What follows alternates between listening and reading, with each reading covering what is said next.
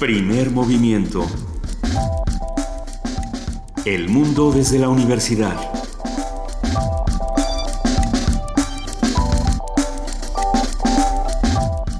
Muy buenos días a todos los que nos están escuchando a través del 96.1 de FM. Es 25 de septiembre y les damos la bienvenida a Primer Movimiento. Querido Benito Taibo, buenos días. Luisa Iglesias, un placer como siempre estar contigo esta mañana y todas las mañanas de lunes a viernes. Ah, esperamos estar. Hoy qué, qué fea mañana, amaneció lloviendo por todos lados. Este, ¿Quién es el que nos pregunta siempre? Hola, Juana Inés. Buenos días, Juana Buenos Inés. días, J. Paulo Pérez Tejada, que hace mucho que no nos escribe, pero eh, ahora sí tápate porque hace frío, Exacto, lluvia. no, y tápate así y- se va a quedar. Trae- ponte una gorrita, porque sí está lloviendo mucho. Ah, ayer, bueno, mañana se cumple un año de los terribles sucesos eh, en- de Iguala, Guerrero, en el 43 normalistas. Desaparecieron todos, lo sabemos. Ayer hubo una reunión entre los padres de estos normalistas y el presidente de la República en el Museo Tecnológico de la Comisión Federal de Electricidad y no se llegó a un acuerdo sustancial. Eh, ocho los padres de familia llevaban ocho demandas específicas. El presidente responde con seis propuestas y hasta ahora hay una suerte de impas. No, no, no sucedió más. Fue un encuentro privado donde no se dejó entrar cámaras, micrófonos, eh, grabadoras de ningún tipo. ¿Qué es lo que entonces podemos esperar para el día de mañana, para la marcha de mañana? No, lo, de- lo que esperábamos desde antes, la, la- la demanda sigue siendo exactamente la misma, no ha, no ha cambiado, no ha variado en absoluto. Tal vez se van sumando más demandas alrededor. Eh, El, el hecho de que la investigación siga. A ver, creo que sí, sí, hay, sí hay un punto importante en todo esto. El presidente declara que no se dará carpetazo al asunto, que el caso sigue abierto. Eso esperamos, eso sirve, esperamos. sirve en la medida Muy de bien. que puede seguir la indagatoria. Por otro lado, Areli Gómez dijo que, la Areli Gómez, Procuradora General de la República, dijo que todos los documentos, más de 54 mil páginas, estarán eh, a disposición de todo el mundo para ser leídos. Ah, yo no sé, Quizá no podamos leer eh, de un primer arrojo 50 y tantas mil son páginas. 54 mil páginas. Pero me parece que es nuestra responsabilidad hacer un ejercicio de, de informarnos y de estar leyendo constantemente todo lo que se nos ponga enfrente sobre este caso. ¿no? Bueno, mañana se cumple un año y nos siguen faltando 43. Mañana habrá una gran manifestación que empezará al mediodía y que partirá del Auditorio Nacional. Dicen, algunos dicen que es desde Los Pinos, otros dicen que es desde el Auditorio Nacional y rumbo al Zócalo. Estaremos presentes y estaremos, el lunes eh, podremos dar una idea de cómo sucedieron las cosas. Una vez más, como siempre hacemos, Luisa, un llamado a la serenidad, al no caer en la provocación, a que no haya violencia. Y a marchar, tipo. y a marchar con, con nuestros pares, con nuestros amigos, estar en contingentes seguros y conocer a los que tenemos a nuestro Alrededor. alrededor. Yo creo que, de nuevo, es responsabilidad de todos nosotros tener una marcha eh, segura, así como es responsabilidad de las autoridades protegernos y que esta marcha no tenga mayores contratiempos, que no tenga actos de represión y decir no a la violencia. Siempre repetimos en este programa no a la violencia. Ya son las 7 de la mañana con 6 minutos. Vamos a arrancar con muchas cosas. De Es entrada- viernes de ocio. de entrada es viernes de ocio, vamos a hablar con nuestros amigos del Centro Universitario de Teatro, vamos a hablar con Sylvie Minjin que va a hablar sobre Regresa, esta obra que ella dirige, que se estrenó el día de ayer, 24 de septiembre, y que va a comenzar el día de hoy la temporada. Y hoy es viernes de música. Música para el consuelo, música para la reconciliación, música para el volver a meternos dentro de nuestros cuerpos y sentir y saber que estamos vivos. Una conversación y música, música en vivo, y lo agradecemos inmensamente con Gerardo Tamés, compositor y guitarrista que ya está aquí con nosotros y que sonríe a pesar de haber llegado. Está en vivo, pero no en sí, Está en despierto, vivo, ¿eh? está en, No en eh, despierto, A ver, está en vivo quiere decir que aquí está, pues. Está no con sé qué tal. nosotros. Acaba de regresar de Marruecos y de verdad agradecemos enormemente que esté esta mañana con nosotros. Vamos a hablar con la colaboración de la Dirección de Literatura de la UNAM, Marta Santos, editora de la Dirección de Literatura, va a hablar sobre la antología de cuento costarricense 13 ficciones del país sin soldados. Después. Totalmente cierto. Y luego nuestros amigos del antiguo colegio de San Ildefonso, Marco Flores, en el caso del día de hoy, encargado del área de servicios pedagógicos, habla sobre la última noche de museos del próximo miércoles 30 de septiembre y la conferencia Arquitectura mm. Islámica, el juego de la tierra y los sentidos. Y los últimos días de la exposición Lo terrenal y lo divino. Lo venimos advirtiendo semana a semana que ya se va, se va, se va, se va. Bueno, pues ahora sí se va, ¿eh? Si no han ido a ver todavía lo terrenal y lo divino, arte islámico, este es el momento, quedan muy pocos días y es una exposición fenomenal que ha sido acompañada por talleres y conferencias. En nuestra nota nacional hablaremos sobre la propuesta de reforma a la ley de obras públicas en discusión en el Senado. Y en nuestra nota internacional, el golpe de Estado en Burkina Faso. Un comentario de la doctora Hilda Varela, profesora investigadora del Centro de Estudios de Asia y África del Colegio de México. La participación de la Filmoteca de la UNAM será a cargo de Guadalupe Ferrer, directora, quien va a hablar sobre el audiovisual y la construcción de la memoria. Y hoy eh, nuestra poesía necesaria comienza con un nuevo ciclo que durará 43 días, 43 días de transmisión del primer movimiento, o sea, de lunes a viernes, en los que tendremos 43 poemas dedicados a Yotzinapa por 43 diferentes poetas producidos aquí en Radio UNAM y con los cuales conmemoramos y sobre todo no olvidamos Ah, este, este primer poema que vamos a escuchar fue producido precisamente por la productora de este programa de Primer Movimiento, Silvia Cruz. Esperamos que lo disfruten porque si no, si hay olvido no hay justicia, nos faltan 43. La mesa del día, Ayotzinapa, Gobierno, Sociedad y Justicia, una conversación con la doctora Eugenia Alier, doctora en Historia por la Escuela de Altos Estudios de Francia, investigadora del Instituto de Investigaciones Sociales y profesora del Colegio de Estudios Latinoamericanos de la UNAM. También vamos a hablar con Lisette Silva Lascano, candidata doctora en filosofía por la UNAM, licenciada y maestra en filosofía de la cultura. Su línea de investigación es la teoría crítica, alteridad y exclusión. Y ya para cerrar este primer movimiento, hablaremos con Livier Lara, coordinadora de exposiciones en el Museo del Chopo, que nos habla, habla sobre Las apariencias engañan, exploraciones a partir de la fotografía curada por Irving Domínguez, en la que participan 18 artistas con obras que nos invitan a repensar la idea convencional de la fotografía. Quédense con nosotros, vamos a estar aquí de 7 a 10 de la mañana, es viernes y ya está para, para, darnos el primer corte informativo del día nuestra compañera Cindy Pérez Ramírez. Buenos días Cindy. Buenos días Luisa, Benito, Juan Inés, buenos días a todos. Buenos días.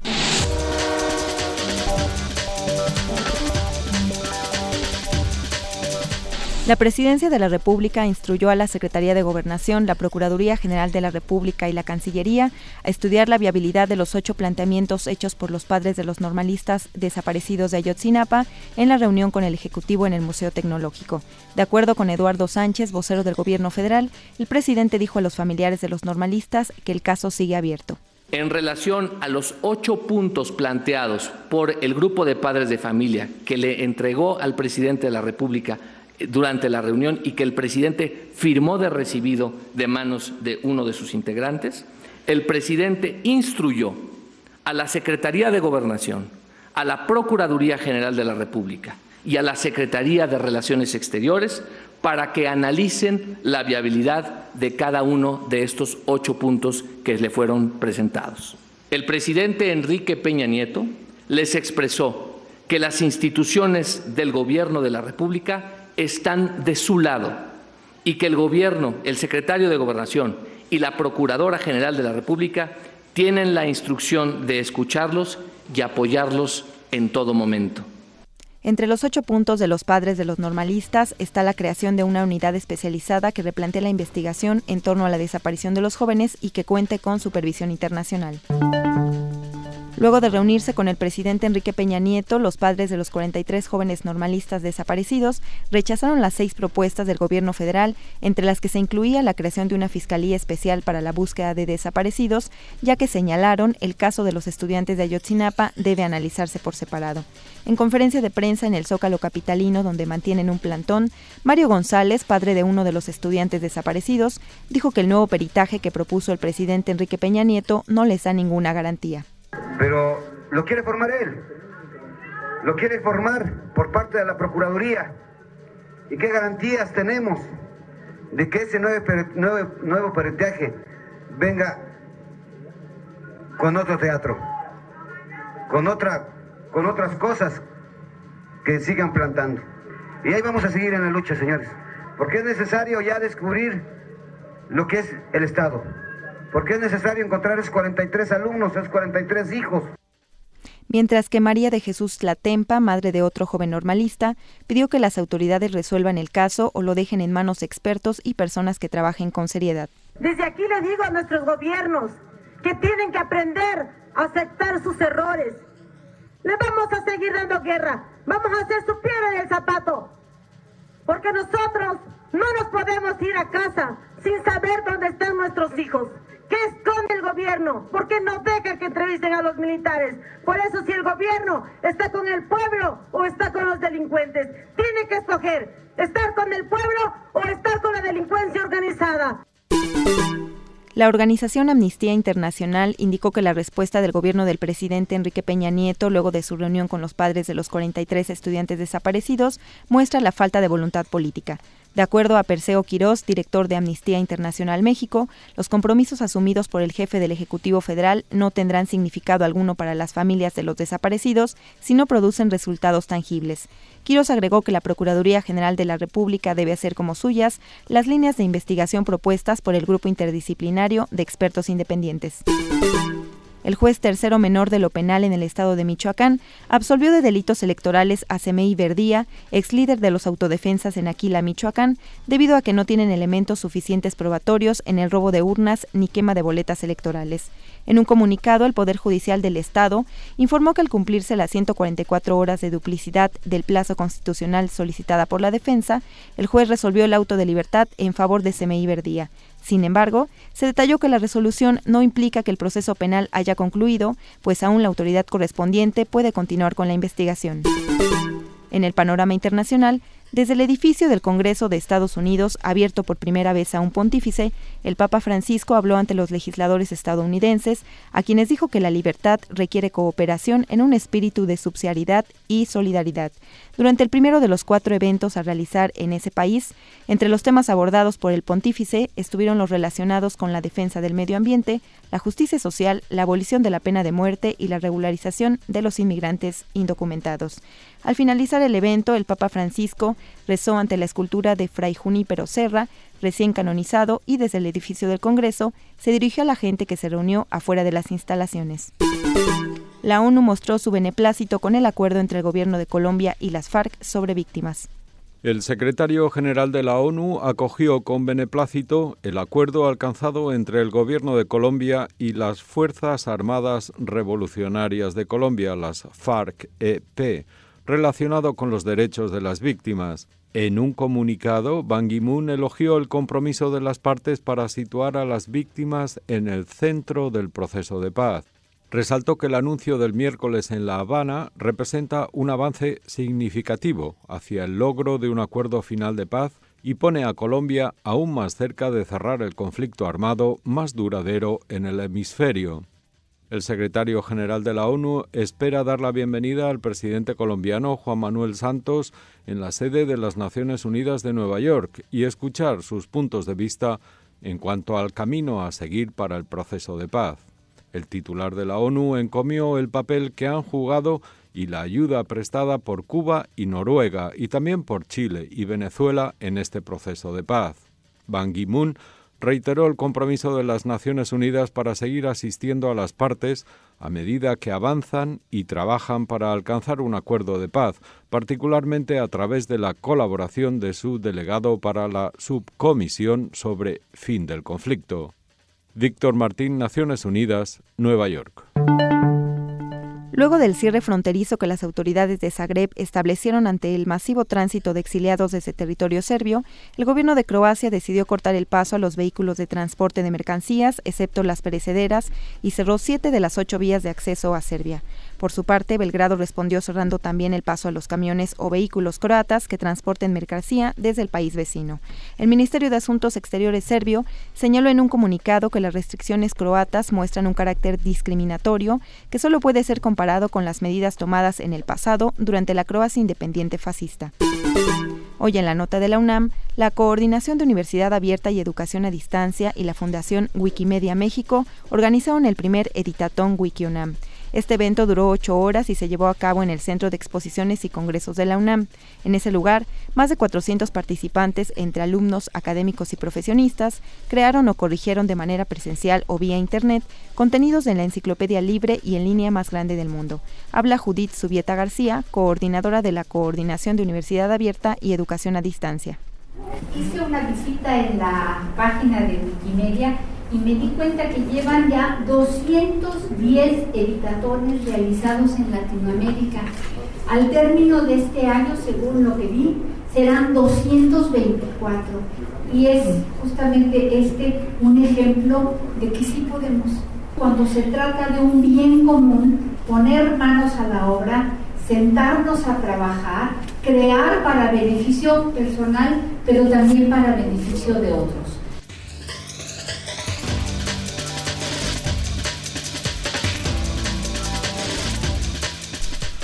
Siete de la mañana, 18 minutos. Mil gracias a nuestra compañera Cindy Pérez Ramírez por este corte informativo y nos vemos durante toda la mañana. Así es, No Benito. te escapas. No, no me escapo. Aquí seguimos. Va. Gracias. Gracias, Cindy.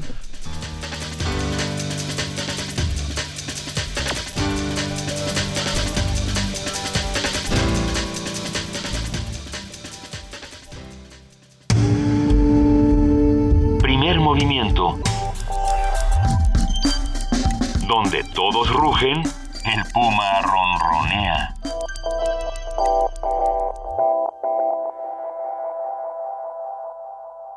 Queremos invitarlos a que nos llamen, a que nos escriban. Estamos en arroba P Movimiento, en diagonal Primer Movimiento UNAM y en el teléfono 55 36 43 39.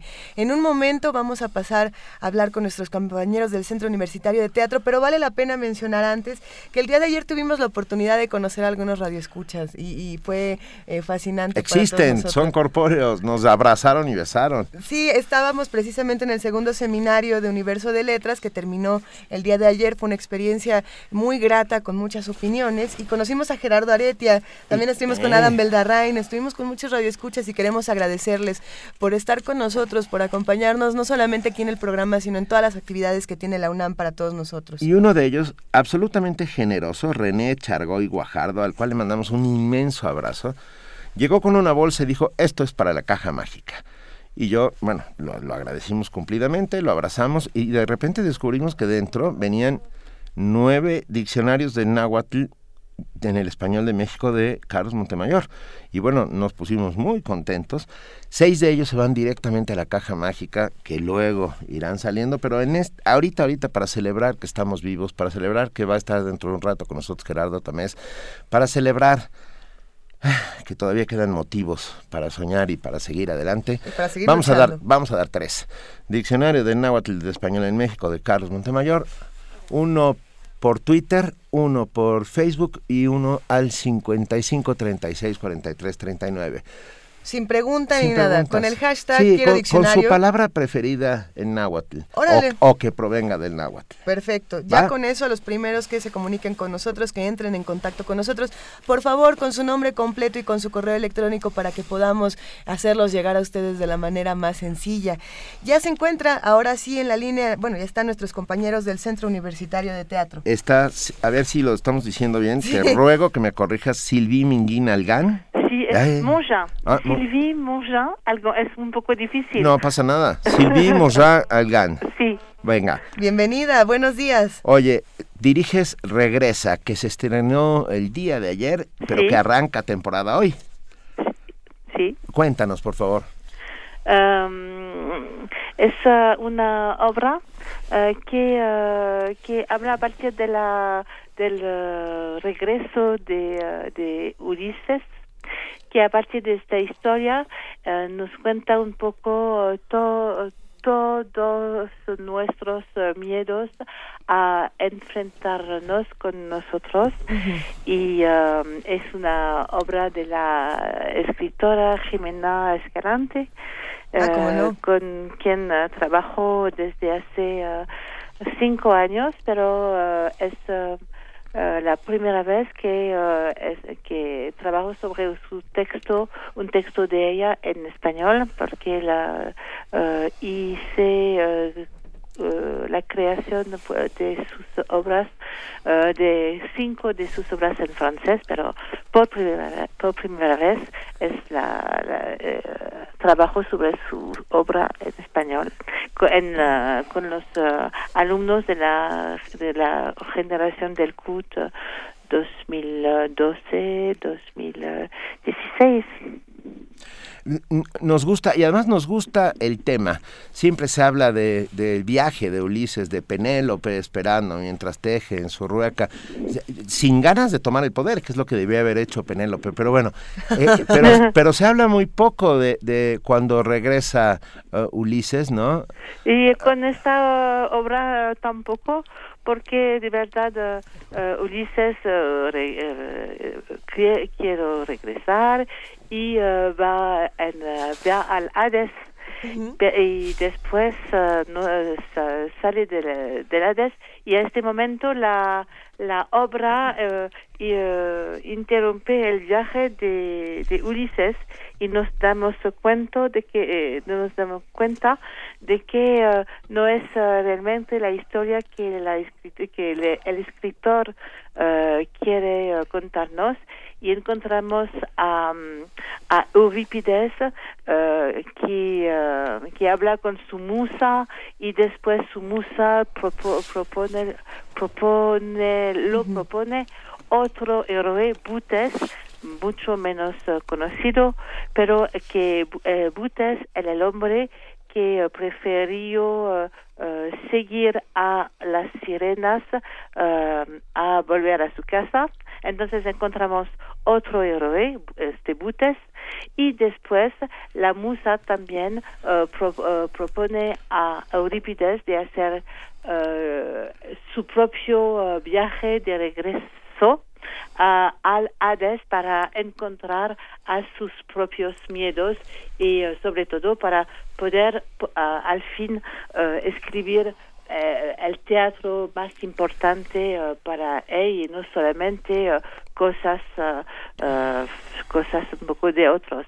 Entonces el asunto la, la historia real es la historia de un autor, Eurípides, que, que no sé al inicio, no sabe al inicio si quiere escribir teatro del mundo como es o del mundo como debe, debería ser, que es una pregunta de tras todos los tiempos.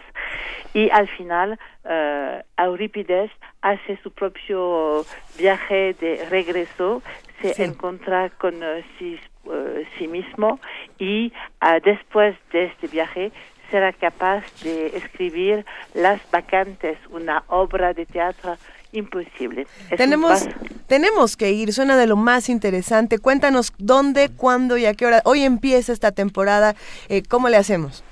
Uh, la, la, temporada empezó ayer y uh, hasta el 6 de, uh, de, de diciembre, los jueves y viernes a las 8, el sábado a las 7, el domingo a las, a las 6 y uh, hay, hay, un cupo limitado es, es, en, la, es, en, la, caja negra del FUT, entonces hay un cupo limitado. Claro. Entonces, Venga, en la caja negra del Centro Universitario de Teatro regresa de Jiménez Calante, dirigida por Silvi Manga Algan. Gracias. Muchas gracias y mucha suerte. Gracias. Vale. Abrazos, hasta luego. Hasta luego. Primer movimiento. Donde todos rugen el puma ronronea.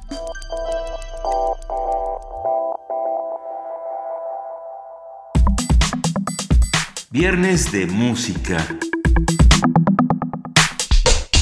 El rock, la canción de protesta y el folclore abanderaron las protestas juveniles ante la represión del gobierno a finales de los años 60 del siglo XX. Esto dio origen al movimiento estudiantil y musical que reflejó las esperanzas, el desencanto y la resistencia al sistema político por parte de una generación de jóvenes. Pero para estar desencantado hay que estar encantado previamente, es un requisito indispensable.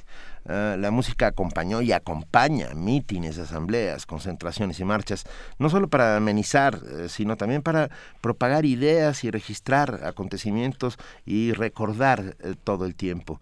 Ah, sobre todo 1968 en la Ciudad de México, que culminaría en la masacre del 2 de octubre. Dos años antes, en esta ciudad nace el grupo Los Folcloristas, quienes se formaron con el objetivo de difundir la música folclórica y la nueva canción de nuestro país y América Latina. Los folcloristas cumplen ya 49 años de trabajo y de investigación musical, de las expresiones culturales y de rescate de las raíces folclóricas de nuestro país y de toda Latinoamérica. Varios de sus integrantes han compuesto piezas que en distintas épocas se han incorporado al repertorio del grupo. Es el caso de Raíz Viva de José Ávila y Tierra Mestiza de Gerardo Tamés. Este último, Gerardo Tamés, eh, compositor y guitarrista, está aquí frente a nosotros en el estudio de primer movimiento a estas incróspitas horas de la mañana y lo agradecemos enormemente para conversar sobre las diversas capacidades de la música y la posibilidad que tiene para convertirse en un bálsamo, para curar, para consolar y para articular la protesta.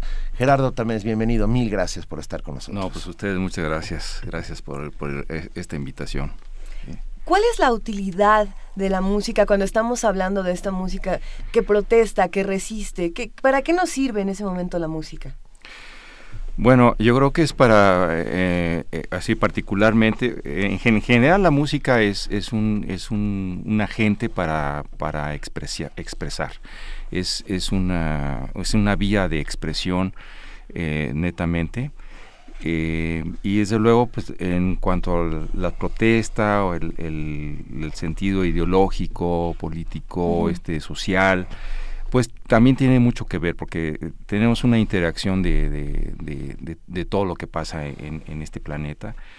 Y desde luego que la, protesta pues es, es un elemento importante y la música como precisamente acarrea y sabe manejar esta cuestión de las emociones es un agente muy muy especial para eso. Es, es realmente un recurso que, que, se utiliza y siempre se utilizará para este tipo de expresiones.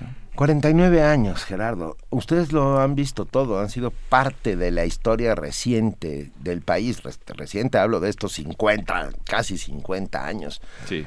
¿Qué, qué vieron? ¿Cómo vieron? ¿Cómo ha cambiado las cosas? Yo empecé diciendo que desde mi humilde punto de vista no puede haber desencanto si no está uno encantado previamente, ¿no? Que no se vale el desencanto si no hay antes una acción ah, o romperte el, alma por lo que tú piensas. ¿Cómo han visto ustedes desde hace tanto tiempo cómo ha ido cambiando el panorama ah, de las luchas y de los movimientos sociales en el país mientras son acompañados por la música? Bueno, yo creo que eh, viene a la par también con, con movimientos eh, políticos, sociales de la época, con banderas que se manejaban en aquella época que ahora no son tan válidas o que no son ya no son actual, no están actualizadas pero que sí eh, representaron para nosotros una base muy importante no yo lo que veo ahora es que en eh, por ejemplo la juventud no tiene es, esos recursos que teníamos nosotros esas banderas esos eh, lugares de donde asirse. Pero yo creo que de alguna manera también buscamos cómo seguir encantados no es decir nos, nos tenemos que que adecuar a nuestra realidad y, ver cómo podemos, cómo, podemos luchar. Muchas veces no se puede hacer en, en, las colectividades que nosotros hemos propuesto, pero sí lo, hemos, sí lo podemos hacer ya desde nuestro punto de vista eh, individual o lo que podemos, ahora sí que la, la retórica esa del granito de arena, pero yo creo que es... Eh, eh, pues he, visto que en, algunos grupos o algunas gente de, de, gente de esa época siguen como un poco aferrados, digamos, a ese, a ese planteamiento. ¿Piensan que todavía existe la Unión Soviética? Eh, sí, sí, sí, sí, sí, sí, O sea, no se han dado cuenta que se cayó un muro ahí pues, en, Berlín. Eh, pero de alguna manera hay principios que son trascendentales, hay principios de justicia, hay principios de, de, libertad, hay, hay principios de, de ética y esos, esos son los que, y, además estamos en una época de, en que se está hablando mucho de inclusión.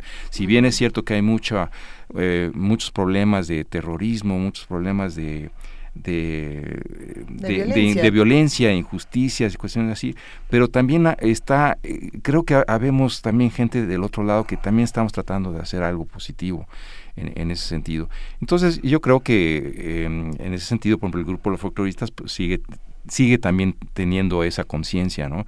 Y ahorita, como, como dices, son 49 años y ya y preparándose para los 50 años, que va a ser un, evento muy importante en los el próximos 50, eh, los, eh, en estos primeros 50 años, ¿no? ¿Qué, qué tienen planeado para celebrar los 50 años? Bueno, como, como ustedes saben, yo ya no pertenezco al grupo de los folcloristas en cuanto activamente, pero pertenezco en cuanto a la familia, en cuanto, en cuanto que ha sido, pues, pues ha sido mi casa y ha sido mi, mi lenguaje, ha sido pues este un, antecedente importantísimo en mi carrera, ¿no? Pero sí, bueno, sí estoy al corriente y estoy en contacto con ellos, desde luego que eh, se, se, planea hacer un, un magno concierto en el Palacio de Bellas Artes el próximo año. Eso.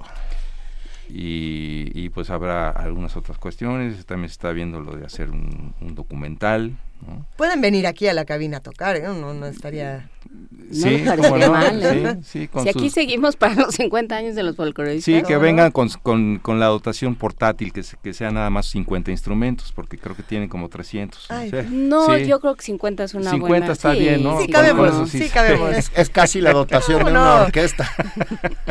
Oye, Gerardo, hablabas tú de inclusión y hablabas tú de cómo somos, somos muchos, y lo platicábamos un poco eh, fuera del aire en nuestro, en nuestro desmañane allá afuera en la, en la terraza, en la madrugada en la terraza, y eh, platicábamos, bueno, de cómo este país y cómo cada país son muchos otros países, y, y tú lo has hecho patente, creo, es algo de lo que has abrevado mucho al momento de, de, componer, ¿no? Ahí está Arpatlán, ahí está Tierra Mestiza, que lo que hace, me parece a mí, me, corrígeme si me equivoco, es juntar las diferentes, los diferentes afluentes eh, de, este país, de esta cultura.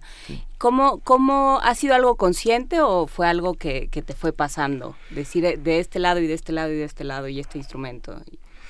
Pues eh, yo, yo creo que, que, ha habido de, de, las, de las dos afluentes, porque parte es mi historia personal, como que de alguna manera yo como que busqué tener un sentido de pertenencia quizás mi historia por haber nacido fuera de, yo nací en Estados Unidos, este, eh, viví un tiempo con mi padre, un tiempo con mi madre, un tiempo con mis tíos, en fin, como que andaba de saltimbanqui por un lado y este y, y yo de alguna manera inconscientemente vi en el folclore justamente esa, esa esencia de, de, sentido de pertenencia. Entonces, de alguna manera, pues me, me llamó la atención.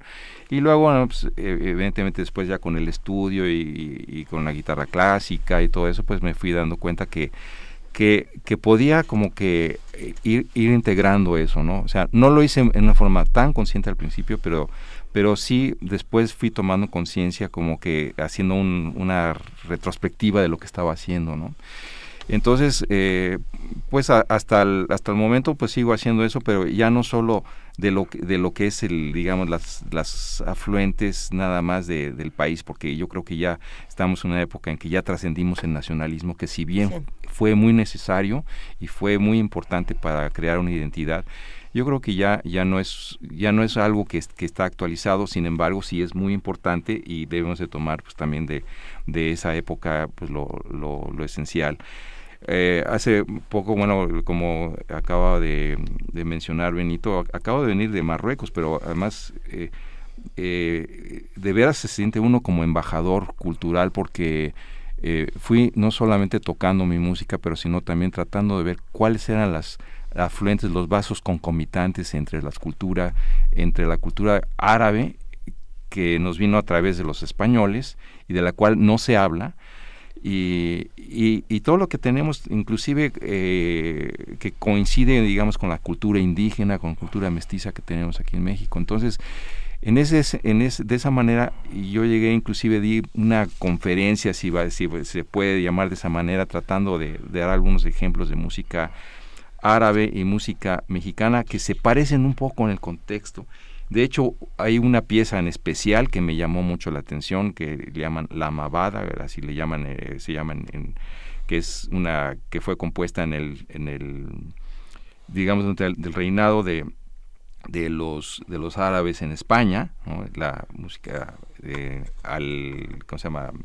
andaluza, ¿no? Al, andaluz, al andaluz, y por otro lado Román Castillo, que es casi igual la, pieza, entonces... ¿Dónde va Román Castillo? ¿Dónde, va Román Castillo? Entonces se me ocurrió ah. hacer un, un arreglo utilizando las dos piezas. Lo que ahora se llama un mashup. Un mash, sí, sí, este, exactamente. Y entonces estaban muy, pues, como muy asombrados y, conmovidos, ¿no? El, público de allá, porque veían cuántas cosas hubo, ¿no? En, común. Pero bueno, sí, eh, digamos, a, grandes rasgos, eh, respondiendo a tu pregunta, Juan Inés, pues sí, sí, sí, es, es mi, mi intención y yo creo que parte por mi historia personal y parte porque yo creo que es algo que es importante. La inclusión yo creo que en estos momentos es algo es algo que, nos puede salvar a, nosotros como mexicanos, pero nos puede salvar a nosotros como, como seres humanos. Y si nos vamos salvando, mira, ya de entrada Mario Mora dice, declárome fan de Tierra Mestiza, gracias por invitar a Gerardo. Ya, están pidiendo en redes que, toque, que toques algo, Gerardo, por favor. Nos haces el favor, ya vemos, ahí está atrás la guitarra. Sí, cómo no. Está clarísimo. ¿Qué, qué, qué, qué va a sonar?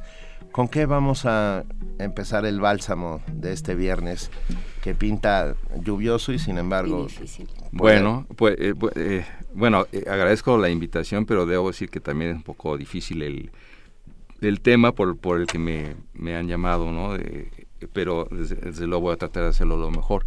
Voy a, ahorita voy a empezar quizás con, un, segundo movimiento de una obra mía para guitarra Después tocaré Tierra Mestiza para, para el radio escucha que no se inquiete. Y, así, y así este, nos aseguramos de que, de que no le cambie. Em, eh, voy a tocar el segundo movimiento de, de, una suite que se llama Aires de Son. La, la pieza, eh, esta se llama Quedo y es justamente como una especie de, de, guapango en cámara lenta, o sea, por eso le puse así como, como Quedo. Toma un poquito de los de los esencia del son. Eh, en fin, no les voy a, este, dar ya con muchas palabras porque para eso soy más bien compositor y, este músico. Que hable la música. Que hable la música. Entonces les voy a tocar Quedo. Quedo con Gerardo sí,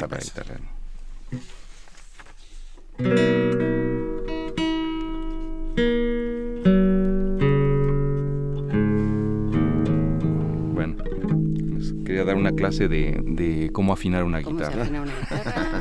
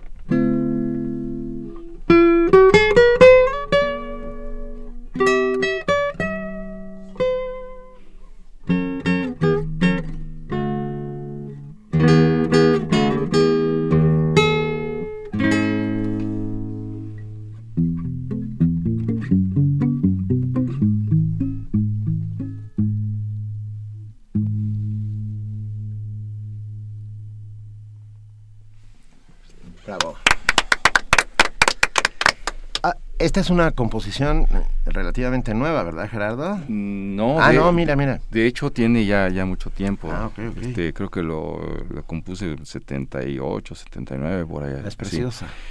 Y muchas, muchas gracias. Da, da, gusto, pues, o sea, empezar así un viernes sintiendo eso, porque la música, la música tiene esta maravillosa peculiaridad que no necesita ningún idioma de acompañamiento, ¿no? Que en sí misma es, es todo lo que y sin podamos pedir. Sí tiene un idioma, ¿no? Como dices, se va juntando, se junta el español con el árabe, con, con el... Con el indígena, con el africano, este... O sea, si le vas rascando, somos, realmente somos de todos. O como, como decía Vasconcelos, somos una raza cósmica. Somos mestizos. Sí, sí, sí. qué maravilla. Sí. Pero sí acabas de, presentar algo. ¿Sí acabas de estrenar alguna alguna obra? Ah, bueno. ¿O tienes planes de hacerlo? Cuéntanos. Eh, bueno, las, las, dos cosas. Este, sí, hace algunos meses, eh, bueno, presenté un, un concierto para guitarra, arpa y orquesta en, con la orquesta de Guanajuato y con, con, la arpista Mercedes Gómez, entonces yo toqué la, la parte solista de la guitarra.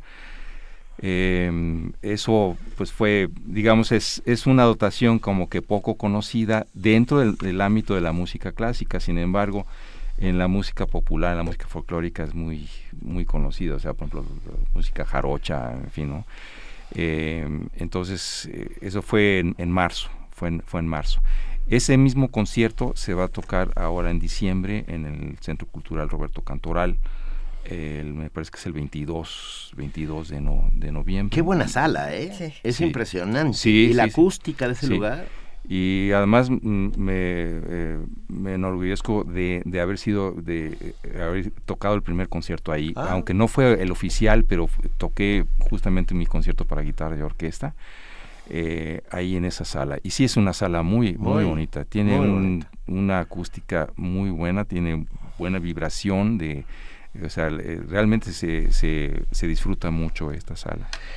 ¿Qué vas a hacer, Gerardo? Vas bueno, obviamente, me queda claro que vas a seguir componiendo, tocando, caminando por el mundo, pero ¿cuáles son tus planes a corto plazo? Bueno, ahorita, además del concierto este que, les mencioné, em, que va a ser en el... Eh, es un concierto que entra dentro de un ciclo de, Bellas Artes. El, el, 12 de diciembre también tengo un concierto con mi, mi ensamble, Ensamble Tierra Mestiza, eh, en el Foro Helénico, en un formato muy especial, muy, muy bonito, que em, han estado empezando a hacer conciertos en donde se mezcla el público, con, con los músicos, o sea, estamos nosotros, digamos, en medio, eh, en medio del, del, de donde va a ser, que va a ser en, el, en la, ¿cómo se llama? El, foro este medieval gótico, ah. en el foro gótico del foro helénico, y vamos a tocar ahí eh, ese concierto con el ensamble Tierra Mestiza. Es, eso va a ser como muy, muy importante. Y además, bueno, para el siguiente año estoy preparando justamente un regreso también a Marruecos, pero eh, también con, con otro concierto que en este caso es para dos arpas, guitarra y orquesta, y con un arpista de Marruecos y yendo con aquí de México con nuestra arpista de México, yendo yo como, como solista y como compositor. Y, y, bueno, pues hay varios, varios de ese tipo de planes, ¿no? De, composición. Te quiero decir que nuestro Twitter ha reventado. uh, Como tiene que ser. Mario Mora dice, esa fue también muy buena, gracias, fue el que dijo de Tierra Mestiza. Pero y esperen, esa también ya y, ya, espera, sí. El señor, perdón, el señor de los seguros dice, música perfecta para mañana lluviosa. Carmina Ramírez, fan también de Gerardo Tamés, precioso ese segundo movimiento. Eh, Martelena Valencia, gracias por invitar a Gerardo Tamés, que desde hace 40 años su música es mi bálsamo. Macintario, saludos a Gerardo Tamés, soy admirado de su trabajo. Magdalena Barba dice salud, es un oasis de cultura y libertad. Los granos de arena solo sirven si se juntan. Abrazos. Ah, qué bonito ese comentario. Hace algunas semanas tuvimos la oportunidad aquí en la cabina de platicar con los organizadores del Festival de la Guitarra de México en el Mundo. Este festival que ocurre aquí en la sala Julián Carrillo. Y, y hablábamos de algo que era bastante interesante y era la, la guitarra como el compañero del músico y la función que tenía la guitarra específicamente este instrumento dentro de la revolución, por así decirlo, dentro de la, de la guerra y la resistencia. ¿Cuál es tu opinión en ese asunto? Bueno, eh, recordemos que la guitarra es un instrumento muy antiguo si, si vamos a, sus antecesores, ¿no? como el laúd, que justamente viene de, de, los árabes, ¿no? y creo, creo que quiere decir, laúd quiere decir eh, este instrumento de madera o algo así y, ese se, extendió a, toda Europa. Después, bueno, ya hubo la versión de la vihuela española, las guitarras. Mandolinas Sí, entonces, entonces es un instrumento universal, ¿no? Y, y, es un instrumento que, que además, aunque, aunque ha sido, digamos, tocado, digamos, en, con las elites, ¿no? De las sociedades que han pasado a través de la historia, pues también ha sido un instrumento preferido de, de, de todos los pueblos, ¿no? Entonces, sí, desde luego que la guitarra pues, es un instrumento universal, un instrumento muy cómodo, ¿no? Porque no vas a andar cargando con tu clavecino, con tu... Este, sí, es una buena compañera de viajes, es una buena guerrera. o tus timbales. Este. Es que puede, ah, perdón, pero pensé en un símil, es una suerte de arma. ¿No? Es una suerte de arma, sí. Y, es un arma que sirve para hacer Las revoluciones también se hacen cantando y tocando. Quisiéramos escuchar más. Eh, siguen los radioescuchas pidiéndonos si nos, si nos podrías tocar otra cosa. Para ya irnos de despedida.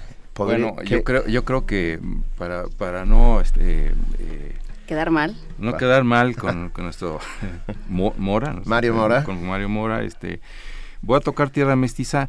Eh, debo decirlo, me, me estoy bañando en, salud. Eh, me estoy curando en salud, pero este, porque voy a tocar Tierra Mestiza, debo aclarar que es una pieza que, que la hice inicialmente para el grupo Los Folcloristas, por lo tanto, para cinco instrumentos, hay varios arreglos, pero siempre, siempre sucede esta cuestión que me piden que lo toque en guitarra sola, entonces voy a hacer lo que pueda, lo que se hace para cinco instrumentos, me gustó mucho este formato de también tocarlo en vivo, porque yo podría haberlo presentado, digamos, como las grabaciones que suenan muy bien, pero de esta manera no es lo mismo. además, además siento que realmente estoy contribuyendo a esta, es decir, como que sí estoy en esta parte de, pues del, del, bálsamo, del consuelo, pero pero de actual, o sea, estoy aquí en, este momento, ¿no? Y por eso les agradezco también que me hayan hecho la invitación en, de esa manera. Y como estás aquí, te abrazamos y te agradecemos enormemente tu presencia. Es un honor. Tierra Mestiza, Gerardo Tamés.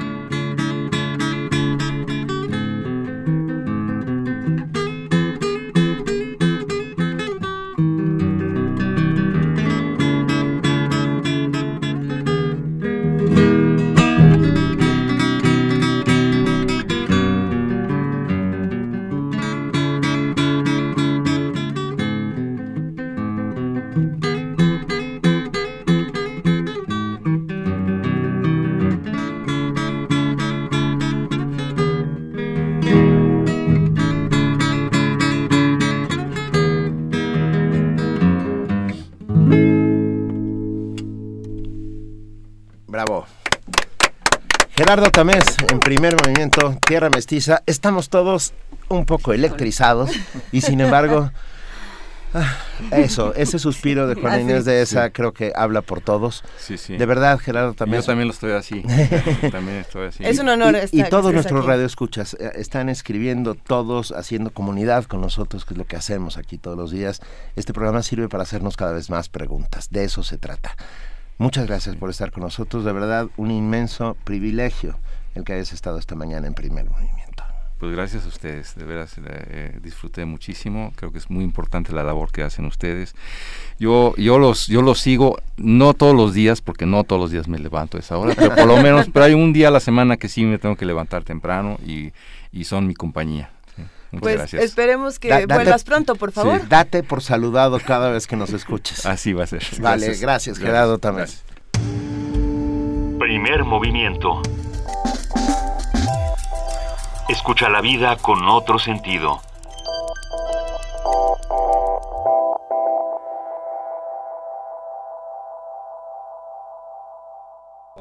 Siete de la mañana con 54 minutos estamos aquí en la cabina de primer movimiento que todavía tiene la energía de Gerardo Reverbera, reverbera. No, creo que fue una experiencia muy emotiva para todos nosotros, los que estamos aquí en la cabina, los que nos están escuchando en el 96.1 de FM. Le agradecemos infinitamente a Gerardo también y esperamos que, que vuelva pronto. En este momento vamos a hablar con nuestros amigos de la Dirección de Literatura de la UNAM. Marta Santos, editora de la Dirección de Literatura, se encuentra en la línea. ¿Cómo estás, Marta? Buen día. Muy buen día, ¿cómo están ustedes. Oye, qué bonita manera de empezar la mañana con sí, ¿Te gustó? ¿verdad? Precioso. Muy emocionante. Emocionantísimo. Muy buenos días también, Benito. Gracias. Hola, Marta. También nos emociona mucho hablar de 13 ficciones del país sin soldados. Exactamente. Bueno, a mí me da mucho gusto hablar con ustedes para antojarles este maravilloso libro y bueno, si están de acuerdo, comienzo. Sí, por, favor. Eh, mire, me gustaría pensar esta participación con una anécdota. En diciembre del año pasado visité varias regiones de Costa Rica eh, Costa Rica es un país extremadamente verde, colmado de fauna y con paisajes increíbles. Uno, la verdad es que puede encontrarse infinidad de animales incluso al costado de la carretera. Y una de las cosas que más nos llama la atención como mexicanos es que se trata de uno de los pocos países en el mundo que no cuenta con fuerzas armadas. Sí. Se respira, como ellos dicen, la pura vida. Pues bien, en este viaje visité librerías para sondear sus novedades y autores locales. Eh, sin embargo, cuando intenté comprar algunos de esos autores locales, me di cuenta de que en realidad no conocía ninguno y tampoco contaba con referencias para siquiera comenzar a conocerlos. Y es que la verdad Costa Rica, como todo Centroamérica, es un enigma literario para México y para el mundo. Eh, por fortuna y con el ánimo de disminuir un poco esa laguna, este año la Dirección de Literatura de la UNAM publicó una compilación de 13 cuentos de algunos de los autores costarricenses más importantes de la actualidad. Y el título, bueno, como ya lo dijeron ustedes, no podía ser otro. Trece ficciones del país sin soldados. Este libro fue compilado ni más ni menos que por otra costarricense, eh, Dorelia Barahona Riera, quien además de escritora es guionista, pintora, tallerista y una importante difusora cultural en su país. Ella se encargó de reunir a cuatro mujeres y nueve hombres que hoy por hoy refieren la mejor literatura que se está haciendo en Costa Rica. El libro comienza con Yolanda Oreamuno, la única autora fallecida de los incluidos en el libro. Eh, sin embargo, era indispensable incluirla, pues, como advierte el escritor Sergio Ramírez, autor del texto de La Cuarta de Forros, Yolanda Oreamuno, cito, inventó la narrativa costarricense actual. Ahí termina la cita. Y era Yolanda eh, Oreamuno, además, una mujer sumamente cercana a México, que vivió y murió en nuestro país y que aseguró en un artículo, México es mío. En consecuencia, el cuento que se presenta en la antología transcurre en México, en una ruinosa carretera donde la protagonista, ojo, esto es bien importante, la protagonista es una mujer que viaja sola por un país ajeno, a pesar de los conservadores años en los que transcurre la historia. La protagonista conoce el deseo por un hombre con el que acaba de encontrarse por mero azar. La antología también contiene el enigmático y poderoso cuento Marea Alta, de Ana Cristina Rossi, quien cuenta la historia de un hombre quien se eh, autonombra ciudadano del mundo y su relación con Mariana, una mujer que aunque vive en una playa de Costa Rica es muy pálida y siempre viste de negro. Mariana, además, atemoriza y da repulsión a los pobladores de la zona. Es solo en el sorprendente final cuando él y nosotros, los lectores, entenderemos el porqué de ese miedo. Bueno, si algo unifica de alguna manera la antología es que todos los cuentos derrochan paisaje, pues Costa Rica, después de todo, es un país paisaje determinado por su medio geográfico. Sin embargo, más allá de eso, Los trece cuentos discurren en distintas tesituras y temas, por lo que los favoritos seguramente variarán de lector en lector. Eh, sin embargo, no puedo dejar de mencionar, por ejemplo, el cuento de Rodolfo Arias Formoso, donde reproduce con mucho sentido del humor el habla popular de los costarricenses, o el de Carlos Cortés, eh, quien es uno de los pocos que no se desarrolla en Costa Rica, quien revela cómo Estados Unidos no es país para viejos, o también el del joven Daniel Quiroz, que narra el intento de un metalero, bastante soñador por cierto, por llevar a Iron Maiden por primera vez a Costa Rica con funestos pero enormes resultados. ¡Wow! queremos, queremos leer eso. Sí, no, eso hay que leerlo es, sin graciosísimo, muy, muy gracioso, de verdad. O también les quiero destacar el de Catalina Murillo, quien narra la historia de infinito y trascendental amor de un anciano marihuano por su pequeña nietecita. Ay. Otros temas tratados en el libro son, por ejemplo, el amor adolescente, la homosexualidad, la vida nocturna de ciertos jóvenes, la muerte, la locura, la familia, en fin. En su prólogo, eh, Dorelia eh, Barahona, la compiladora, recuerda nuevamente esa frase de Yolanda Oreamuno que les mencionaba al principio, la de México es mío. Y después refiere, les cito, pareciera que detrás de ella los demás relatos también tienen la urgencia de ser de alguien en México. Eh, yo pienso que esto también puede ser al revés en realidad somos los mexicanos los que tenemos la urgencia de conocer la literatura de otras latitudes. De acuerdo. Y este libro puede ser pues un excelente comienzo. Venga, 13, ficciones, de un país, del país sin soldados, ya en librerías. Exactamente. Miren, les recuerdo, está editado por la Dirección de Literatura de la UNAM en su serie Antologías, eh, como parte de todo este programa de vinculación tanto interna como externa encomendada por el rector. Y me gustaría hacerles una invitación, fíjense que lo vamos a presentar en la FIL de Guadalajara. Okay. El próximo 29 de de noviembre a las 19.30 horas en esta sala Antonio La Torre. Ojalá nos puedan acompañar porque van a estar presentes tanto la, uh, antologadora como algunos de los autores incluidos. Claro que sí. Les doy muchas gracias a ustedes por su tiempo y ojalá lean el libro. Claro que sí. Marta Santos, editora de la Dirección de Literatura, 13 ficciones del país sin soldados ya en librerías. Te lo agradecemos. Se nos antojó. Y te se nos antojó muchísimo. Te mandamos un enorme abrazo. Igualmente, gracias a ustedes. Gracias. Adiós. Movimiento. Donde la raza habla.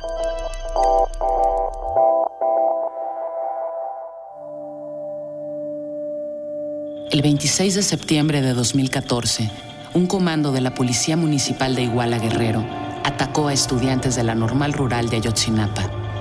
43 jóvenes desaparecieron. Nos empiezan a rafaguear, nos empiezan a balasear. Nos decían cállense, ustedes se lo buscaron. Le quitaron el rostro, lo torturaron, lo golpearon. Radio UNAM recuerda la desaparición de los estudiantes normalistas de Ayotzinapa con una serie especial. Si hay olvido, no hay justicia. 43 poetas por 43 artistas sonoros por 43 días de transmisión. A partir del 26 de septiembre en las frecuencias de Radio UNAM.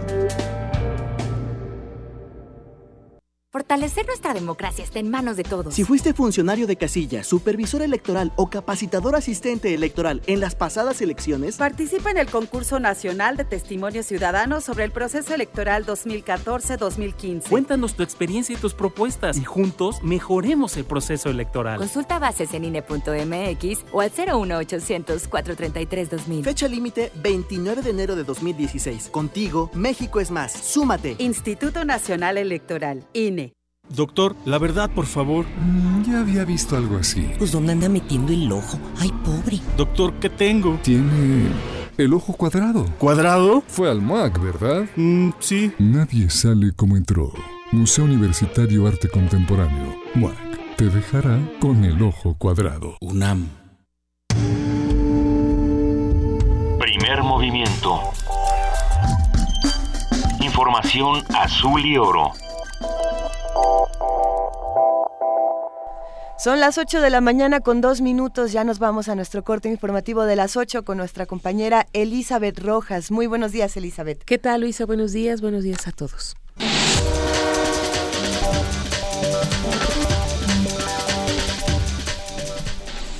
El Senado de la República no logró un acuerdo para la creación de una fiscalía para investigar el caso Ayotzinapa. Armando Ríos Peter, senador del PRD, dijo que el informe del grupo de expertos independientes reveló que las fuerzas federales conocieron de los hechos que se registraron en Iguala el 26 de septiembre del año pasado. Hoy quien representa a la autoridad federal, quieran o no negarlo, es el presidente Peña Nieto. Y esa autoridad federal que tuvo conocimiento en ese momento atroz del asesinato y desaparición de los jóvenes, hoy no está llamada a rendir cuentas. Así como como guerrerense exijo que se rindan cuentas sobre ese gobierno municipal, haya sido de mi partido o no, Así como exijo que de Cocula se exija la rendición de cuentas y como exijo que se exija la rendición de cuentas de autoridades estatales, hoy compañeros y compañeras, quien no ha estado llamado a cuentas es el presidente Peña Nieto porque él es el jefe de las Fuerzas Armadas. Él es el titular de la Autoridad Federal de la Policía Federal Preventiva. Él es quien tiene en su mando y como jefe del Estado mexicano la responsabilidad de responder por la investigación que hoy, después del documento de la Comisión Interamericana, tiene más preguntas que respuestas. Por su parte, legisladores del Partido Verde y del PRI acusaron al PRD y al líder de Morena, Andrés Manuel López Obrador, de ser los responsables de los hechos de Iguala. Habla el senador priista Omar Fayad. Estamos en un momento crucial de la investigación. Venir a tirar los peritajes y a golpear a las instituciones no sirve de nada. Están los delincuentes en la cárcel. Ha sido este gobierno el que ha metido a los delincuentes a la cárcel. Hay 121 personas detenidas, pero además saben quién está en la cárcel, más allá de nuestros partidos. Los responsables están confesos, compañeras y compañeros están confesos y hay las pruebas contundentes que prueban las hipótesis de principio a fin. En dos de los casos se ha comprobado hasta la relación genética en dos de los 43. Nadie ha dicho que los 43 exactamente fueron quemados en Cocula, por eso la investigación sigue abierta, pero algunos de esos fueron quemados tal cual la hipótesis lo señala y los delincuentes confesos lo han dicho. Luego de más de tres horas de discusión, el PT y el PRD tomaron la tribuna, por lo que el presidente del Senado, el panista Roberto Gil, decretó un receso al argumentar que no podría continuar la sesión y convocó al Pleno para el próximo jueves. El subsecretario para Asuntos Multilaterales y Derechos Humanos de la Secretaría de Relaciones Exteriores, Miguel Ruiz Cabañas, informó que solamente por la vía de la reunificación familiar se facilitará el refugio a ciudadanos sirios. En rueda de prensa agregó que también facilitarán iniciativas de organizaciones civiles en el mundo que busquen traer a los migrantes desplazados por el conflicto en Medio Oriente, Ruiz Cabañas indicó que de esta manera se facilita real y verdaderamente la integración a la sociedad mexicana. Los restos de los mexicanos fallecidos en Egipto aún están en poder de la PGR. La coordinadora de asesores de la Secretaría de Relaciones Exteriores, Ana Paula Barbosa, informó que de los ocho mexicanos muertos en un ataque aéreo en Egipto, seis permanecen en los laboratorios periciales de la Procuraduría General de la República. En conferencia de prensa, la funcionaria dijo que los cuerpos aún no se les ha entregado a sus familiares debido a la investigación que sigue la PGR. La Fiscalía General de Tabasco dio a conocer que ya trabaja en coordinación con la Procuraduría General de la República para establecer la, esclarecer la muerte de los periodistas José Joaquín Pérez Morales y Aurelio Hernández Rivera. Mediante un comunicado se detalló que analizan lo que les provocó a las víctimas insuficiencia respiratoria y troemboembolia cardiopulmonar, ya que no existen rasgos de violencia. El fiscal de Tabasco, Fernando Valenzuela, indicó que como parte de la investigación se enviaron muestras de orina, líquidos gástricos y sangre al área de genética de servicios periciales de la PGR. En el panorama internacional, durante la Asamblea General Anual de la Organización de Naciones Unidas, el próximo lunes se reunirá el presidente de Estados Unidos, Barack Obama, con su homólogo ruso, Vladimir Putin, para hablar sobre la situación en Ucrania y Siria, informaron la Casa Blanca y el Kremlin. Un funcionario estadounidense dijo que los socios europeos han insistido en la importancia de unificar el mensaje sobre la necesidad de una aplicación plena de los acuerdos de Minsk con respecto a Ucrania Por ello, señaló el funcionario, el mensaje central del presidente Obama durante su reunión con Putin será lograr que Moscú cumpla los compromisos adoptados en Minsk. La Corte Internacional de Justicia falla a favor de Bolivia en disputa contra Chile. La Corte Internacional de Justicia declaró este jueves que tiene competencia para dirimir el litigio entre Chile y Bolivia por la salida al mar de este último país. En 2013, Bolivia presentó ante esa instancia jurídica una demanda sobre la obligación de Chile de negociar de buena fe y sin demora un acceso soberano al Océano Pacífico por parte de Bolivia. Chile respondió a dicha demanda argumentando que la Corte se estableció después del acuerdo de 1904 entre ambos países, por lo que no tendría jurisdicción en la disputa. En cambio, los magistrados del tribunal decidieron, con 14 votos a favor y dos en contra, rechazar la impugnación chilena y declararse competente para considerar la demanda de Bolivia. En su sentencia, la Corte subrayó que la disputa entre Chile y Bolivia no es un asunto arreglado por acuerdos entre las partes o por un arbitraje internacional. En la guerra de 1879 con Chile, Bolivia perdió 120.000 kilómetros cuadrados de territorio y 400 kilómetros de costa. Carlota Fluxá, Naciones Unidas, Nueva York. Ante el fallo emitido por la Corte Internacional de la Haya, declarándose competente para atender la demanda de Bolivia y desestimando la objeción preliminar de Chile, la mandataria Michelle Bachelet aseguró que dicho pronunciamiento no afecta su integridad territorial. La mandataria chilena agregó que Bolivia no ha ganado nada explicó que ahora han entrado a la fase de fondo, donde podrán aportar todos los argumentos con los que quedarán evidenciadas las ambigüedades, contradicciones y falta de fundamento en la demanda boliviana. En Bolivia, el presidente Evo Morales afirmó que tarde o temprano se iba a hacer justicia.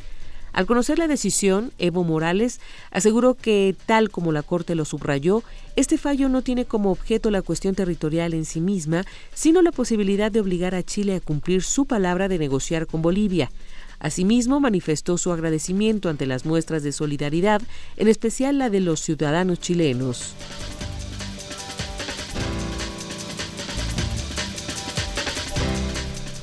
8 y 10 de la mañana, mil gracias a Elizabeth Rojas, nuestra compañera y amiga, por este corte informativo y nos vemos a las 9, Elizabeth. Hasta el rato, buenos días. Benito. Gracias.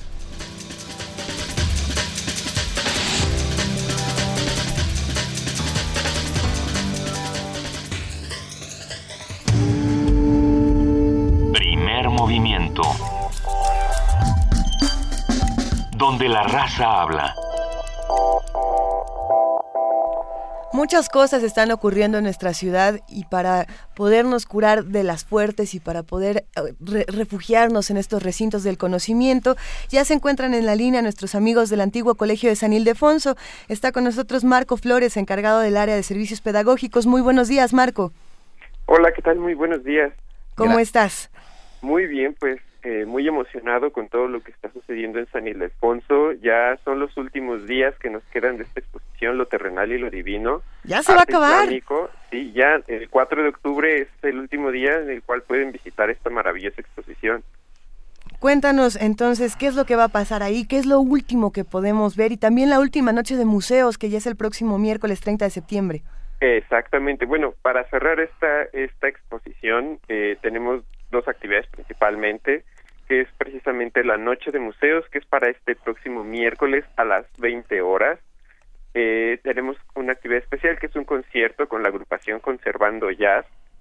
Muchas veces la gente no, no, no sabe que el jazz también bebe de la música del Medio Oriente y de algunas de las eh, de algunas de las corrientes de música árabe e islámica y bueno, el programa estará a cargo nuevamente de Servando Rascón, que en algún momento pues ya también se ha presentado con nosotros y que mucha gente conoce su trabajo como pianista. Y bueno, el programa abarcará diferentes eh, movimientos musicales que obviamente influyen de la música mexicana y también de, les, les, les, les comento pues pues de la música del Medio Oriente.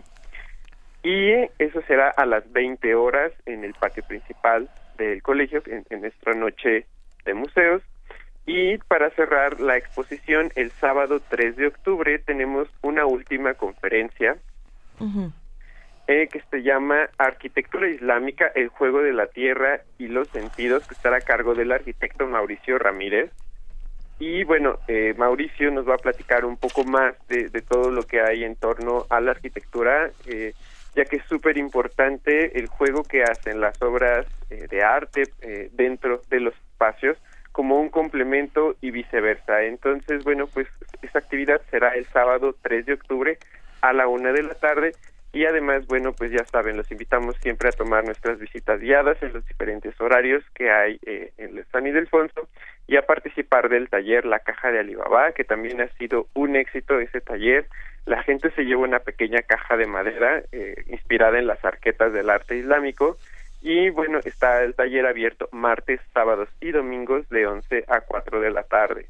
Son tres buenas invitaciones. De entrada, el 30 de septiembre, en cinco días, nos vemos para esta última noche de museos. Hay que vernos también este sábado 3 de octubre para el fin de lo terrenal y lo divino. Y nos vemos en los talleres próximamente, Marco.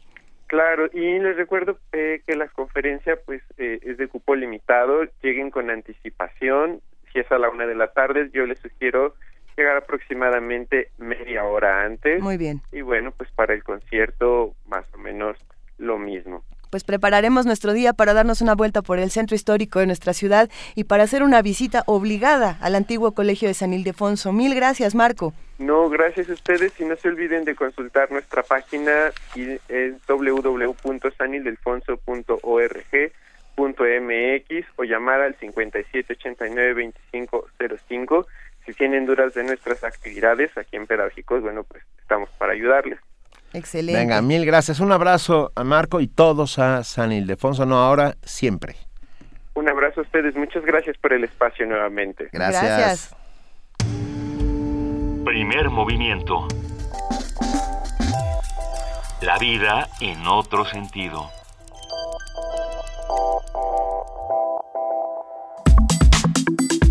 Nota Internacional. El presidente interino de Burkina Faso, Michel Cafando, regresó al poder una semana después del golpe de Estado del 17 de septiembre, orquestado por el Regimiento de Seguridad Presidencial. La ceremonia donde volvieron al poder el presidente, el gobierno y el parlamento interinos tuvo lugar en la capital de Ouagadougou, en presencia de una misión de presidentes enviada por la Comunidad Económica de Estados de África Occidental.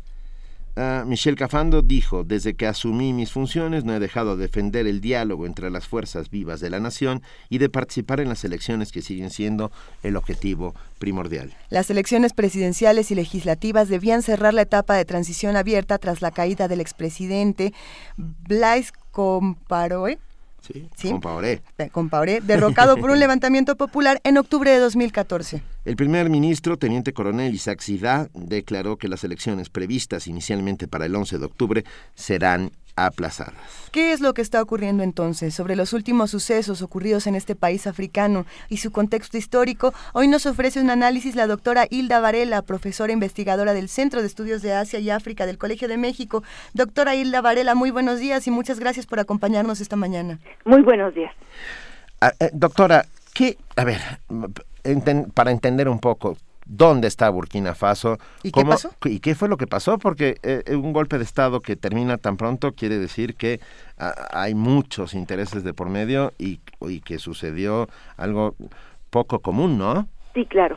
Bueno, Burkina Faso es un país muy pequeño, está encerrado en el continente, como se dice vulgarmente, uh -huh. no tiene salida al mar y es importante tomar en cuenta que en África Occidental generalmente este tipo de países que no tienen salida al mar tienen temperaturas muy altas. Es un país que lamentablemente en sus 55 años de vida independiente ha oscilado entre golpes de Estado y tremendas sequías. Es un país sumamente pobre. De, de acuerdo. De, de, ¿De dónde proviene Burkina Faso? ¿Tuvo un pasado colonial? Eh, ¿Quiénes fueron los que lo eh, tomaron, sí. invadieron? Bueno, eh, Burkina Faso fue colonia francesa, se independizó en el año de 1960, pero durante el gobierno francés tampoco, el gobierno colonial francés nunca le dieron mucha importancia al, al país. Es un país subrayo, encerrado, eh, con problemas de sequía, nunca fue una colonia realmente relevante. Re, eh, cuando empezó a adquirir relevancia fue hace en los años 80 más o menos, cuando después de una serie de golpes de Estado que se sucedían uno a otro y cada vez eran más corruptos, en fin, llegó un eh, militar de rango medio y este gobierno pretendió ser totalmente de izquierda, llevar a cabo una revolución. Es un, fue un gobierno sumamente complejo, hay gente que lo tiene como un gran líder, como un gran héroe, y para otros, en cambio, pues fue un hombre que llevó el, país con mano sumamente dura. Eh, me refiero a, Thomas Sankara, fue sumamente famoso. Thomas Sankara fue derrocado en un golpe de Estado y muerto, fue asesinado durante el golpe de Estado. Thomas Sankara incluso se volvió una suerte de ícono para toda África, ¿verdad? Eh, yo creo que para toda África no, yo creo que más bien para una parte. Exacto, más bien para África Occidental, eh, ¿no? En la parte de África Occidental. Pero es un hombre, fue un hombre muy complejo, porque es indudable que hizo cosas importantes. Por ejemplo, en 84 él llegó al poder mediante un golpe de Estado en 83 y en 84 tenía un nombre geográfico solamente, Alto Volta, o sea, la región alta del río Volta. Y él le cambió el nombre y le puso Burkina Faso, que quiere decir la tierra de los hombres honestos, precisamente con un intento de depuración, de lucha contra la corrupción. Es indudable que luchó contra la corrupción, hizo cosas muy importantes, pero por el otro lado de la moneda, lo que se afirma que fue un gobierno demasiado duro, demasiado autoritario y precisamente lo que provocó fue acentuar una serie de contradicciones y finalmente fue dado un golpe de estado y fue derrocado. El gobierno que estaba actual, que está actualmente es también producto de alguna forma de un golpe de estado en 1900 eh, el, el, el, hombre, el militar que dio el golpe de Estado contra Thomas Sankara se mantuvo en el poder hasta el año pasado. Y eso es un aspecto muy interesante. El año pasado se rumoraba que este hombre, que ya tenía cuatro periodos en el poder, veintitantos años en el poder, Compaoré, eh, Blaise Compaoré, quería este año, que era año electoral, que estaba convocado para octubre de las elecciones, quería otra vez perpetuarse en el poder o en el en el peor de los casos imponer a su joven hermano que era también corrupto, autoritario, represión de los derechos humanos, en fin. Entonces el año pasado hubo una serie de manifestaciones muy fuertes en octubre de población civil y llegó a tal grado la presión de la población civil que, eh, bueno, por un lado el presidente se vio obligado a renunciar, pero en la práctica se dice que fueron las propias guardias presidenciales las que obligaron a Compaoré a renunciar. Y eh, temporalmente, por cuestión de unos días, estuvo un gobierno militar interino y casi de inmediato, por presión interna, el poder pasó a manos de un gobierno civil, que ese, precisamente ese gobierno civil fue el que fue, eh, el, bueno, intentaron derrocarlo hace aproximadamente una semana. Es importante este gobierno civil eh, Cafondo es un hombre, es, es un hombre civil, un hombre con una trayectoria importante, fue embajador, fue ministro de Relaciones Exteriores, fue embajador de Burkina Faso ante Naciones Unidas, fue ministro de Relaciones Exteriores, es un hombre ya grande, de más de 70 años, es muy respetado, es muy apreciado y él estaba llevando el país hacia elecciones que deberían de celebrarse ahora en octubre del 2015 probablemente vaya a ser pospuesta, es lo que se dice. Esta, esta región que mencionas, la enterrada, digamos, por así decirlo, eh, que, que, se dice muy pobre y que se tiene poca información de ella, tuvo un movimiento en redes sociales muy importante después de la dimisión de Compaoré. Eh, ahí las redes que quizá no actuaron como para armar a la sociedad, no, no, no ayudaron a la organización, sí tuvieron una participación muy importante para que el extranjero se diera cuenta de lo que estaba ocurriendo. Sí, efectivamente. Yo creo que el, derrocamiento del año pasado de Compaoré marca un hecho importante, una población civil que le perdió miedo a la represión del gobierno militar. Eso es sumamente importante porque generalmente se piensa que en África la gente es pasiva, es sumisa, etcétera, etcétera, ¿no? Entonces, efectivamente, nos habla de una sociedad civil. Además, eh, al presidente que está actualmente, el presidente civil Cafondo, él fue propuesto, el, el, nombramiento de Cafondo fue producto de una reunión entre líderes religiosos, políticos, civiles, y ellos decidieron que el hombre ideal para dirigir al país durante un año para llevar a las elecciones era él, es un hombre que en principio es un hombre bastante respetado, no tiene ningún, eh, eh, nunca ha sido acusado de, de corrupción o de escándalos políticos, en fin. Ahora, hay otro aspecto que también hay que tomar en cuenta, dos aspectos más. Por un lado, aunque la población musulmana no es muy importante, se calcula que no llega al 30% de la población musulmana, hay un grupo armado en la zona, al-Morabitín, que está identificado con Al-Qaeda. Entonces, llevó a cabo un secuestro en este año, no fue algo muy importante, no causó realmente sensación a nivel internacional, pero sí nos dice que puede estar allí actuando, sobre todo en la zona más eh, aislada de la capital, puede estar actuando un grupo militar. Y otro aspecto que también es muy importante, hay varios grupos étnicos. El más importante, aproximadamente comprende el 40% de la población, es el Mose. E históricamente ellos tienen su propio rey. Es un rey que de alguna forma, digamos, tiene más que nada un prestigio, no tanto un poder político real. Y eh, eh, el título de rey es Nava. El Mogo Nava ha actuado en forma muy importante como mediador, como un elemento de estabilización en todo este proceso de transición. Y yo creo que es muy importante también para tomar en cuenta el regreso del eh, gobierno civil, aunque sea temporalmente, otra vez al poder, o sea, el gobierno de Cafondo. Eh, sigue teniendo importancia eh, la presencia militar en Burkina Faso, quiero decir, interviene en las decisiones presidenciales. ¿Estará acotada esta nueva eh, administración de Cafando en los próximos tiempos? Sí, es un país, en primer lugar, es importante tomar en cuenta que es una zona sumamente neurálgica. Tiene fronteras, a pesar de que es un país sumamente pequeño, tiene fronteras con seis países. Ha tenido conflictos eh, fronterizos con Mali. Recordemos que en Mali eh, hay una situación bastante inestable, la prensa habla muy poco, pero en Mali hay una situación sumamente difícil en la cual estaría actuando en la parte norte un grupo identificado también con Al Qaeda. Por otro lado, ha tenido conflictos con Níger.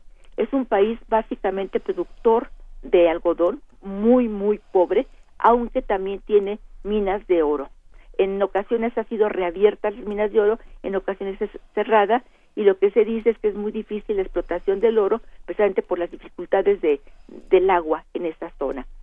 Es una pieza clave tanto para Estados Unidos como para Francia. Eso es fundamental y de ahí creo yo que también la influencia que jugó una organización regional que se le conoce por sus siglas en inglés como ECOWAS y en sus siglas en francés o, o en español como CDAO. Es una organización regional, probablemente la más antigua del continente, creada en 1975, en la cual había jugado siempre un papel muy importante tanto Nigeria como la Côte d'Ivoire. Hay aquí también es importante un aspecto fundamental.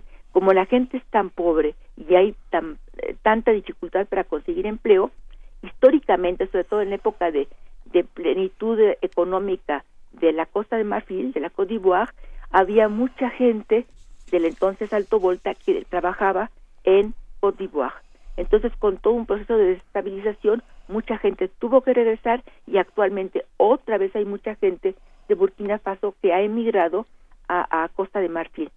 Pero el gobierno de Costa de Marfil acusaba al gobierno de Compaoré de que permitía que se albergaran en su territorio grupos disidentes armados. Pero al mismo tiempo también el gobierno de Burkina Faso acusaba a la Costa de Marfil de albergar a grupos disidentes armados en contra suya. Entonces, volviendo otra vez al tema de Francia y de Estados Unidos. Efectivamente, hay una base militar sumamente importante para los dos países y sobre todo eh, aquí la importancia para ellos no es tanto en sentido estricto Burkina Faso, sino la zona tan neurálgica en la cual se encuentra su rayo. En África Occidental, en una zona donde hay diferentes grupos, en principio fundamentalistas musulmanes, y que allí cualquier alteración en el precario equilibrio de fuerzas puede provocar un conflicto mayor y regional. Un, un país de 12 millones de habitantes que tiene casi 4 millones de migrantes, migrantes económicos en sus vecinos en Ghana o en Mali, ah, son parte importantísima de la economía del propio Burkina Faso, ¿no, doctora? Efectivamente, sí. Además, eh, con, con todos los conflictos en Burkina, en, perdón, en Côte d'Ivoire, en Costa de Marfil, bajaron las remesas y eso también acentuó el deterioro económico del país. Entonces sí juega un papel sumamente importante la, la diáspora económica de eh, la gente de Burkina Faso en países de la zona e incluso también en Francia. Venga, estaremos muy pendientes de lo que pase en los próximos tiempos en Burkina Faso. Este, este poco habitual regreso de un presidente derrocado eh, sorprende, sí, no, sí sorprende. Claro que sorprende. Sorprende mucho. para, para los que estamos de este lado, doctora, ¿qué nos recomienda leer? ¿A qué textos nos acercamos para conocer más de Burkina Faso? Híjole, es que es difícil, lamentablemente en español es difícil. Ah, eh, bueno, en inglés, en, alguna red donde podamos Bueno, hay una, para mí una fuente muy importante. Yo quiero que eh, quiero subrayar es que fue la reinstalación de un gobierno de transición civil. Eso es muy importante. Muy, muy importante. Muy, muy importante. Y es prácticamente un hecho que las elecciones se van a, retrasar, ¿no? Entonces hay una eh, una web importante que se puede entrar en forma gratuita, es en inglés y en francés, que se llama todo junto, allafrica.com. Allafrica.com. Allafrica.com. Y hay la versión en inglés y en francés. Uno lo puede escoger, ¿no? Sin embargo, tiene un problema. Eh, generalmente la, la, información se publica más o menos con unas 24 horas de retraso. La gran ventaja que tiene es que generalmente las fuentes de información son locales. Si hay un problema fuerte en un país y no puede haber prensa libre, lo que publican es los periódicos de la zona. Entonces, por eso yo creo que para mí es muy importante una fuente donde uno puede tener acceso a más o menos una información seria y sobre todo variada, porque uno puede ver qué opina, por ejemplo, eh, el gobierno de de Níger o de Mali, en fin, ese tipo de conflicto, ¿no? Estamos precisamente en la página allafrica.com, que es como todoafrica.com, exacto, todo, así. Toda África, exacto. Y, la primera nota que tenemos precisamente es Burkina Faso, cómo, cómo hacer que esta transición eh, esté, esté bien, vaya, esté back on track, así dice. Entonces, me parece muy pertinente que todos lo visitemos para que estemos al pendiente de lo que está pasando del otro lado del mundo y no seamos ajenos a nada. Sí, exacto. Además, es un país muy interesante, subrayo el golpe de, bueno, la, la salida del gobierno del año pasado, en octubre del 14, fue eh, fundamentalmente provocada por miles de personas que salieron a las calles, que le perdieron miedo al gobierno autoritario y protestaron en contra del intento de que se perpetuara el gobierno de Compaoré. Hay otra cosa importante, Compaoré huyó al exilio, está vivo, está en Costa de Marfil y está casado con una mujer muy importante de la alta burguesía de la Costa de Marfil y es una mujer mestiza. Su padre fue un gobernador colonial, no su abuelo, perdón, ah. un gobernador colonial muy importante, obviamente en el periodo de la colonia en Costa de Marfil, y es una mujer que eh, tenía un papel muy importante, sobre todo en las campañas represivas. Entonces la población civil en, eh, Burkina Faso logró mediante manifestaciones, protestas continuas, en fin, lograron que esta pareja fatídica abandonara el país y obviamente fue el momento que aprovecharon las guardias presidenciales para dar el golpe de Estado y eh, eh, tratar de imponer a un gobierno de transición militar. Y otra vez, por presión de la población civil, se logró que llegar a un acuerdo y nombrar un gobierno civil de transición, que en principio obviamente ha tenido muchísimas eh, problemas, pero Cafondo, subrayo, es un, eh, Cafando es un hombre que está considerado como no corrupto, eh, con una gran capacidad de mediación política, etcétera, etcétera. Entonces es muy importante este tipo de situación que generalmente se ignora en los casos de África. Es muy fácil reducir África, es una bola de pobres, que no sé qué tanto, que fue que vino, y aquí vemos hay un movimiento social. Y, no solo en Burkina Faso, sino en el resto de África. Y gracias a usted, la verdad es que hemos aprendido tanto sobre ese continente que a pesar de ser tan grande, es todavía sigue siendo muy ajeno en muchos sentidos para nosotros. Doctora Hilda Varela, profesora investigadora del Centro de Estudios de Asia y África del Colegio de México, como siempre, un privilegio hablar con usted. Encantada, encantada. Muchísimas gracias. Mil gracias. Que estén muy bien. Hasta gracias. Primer movimiento. La vida en otro sentido.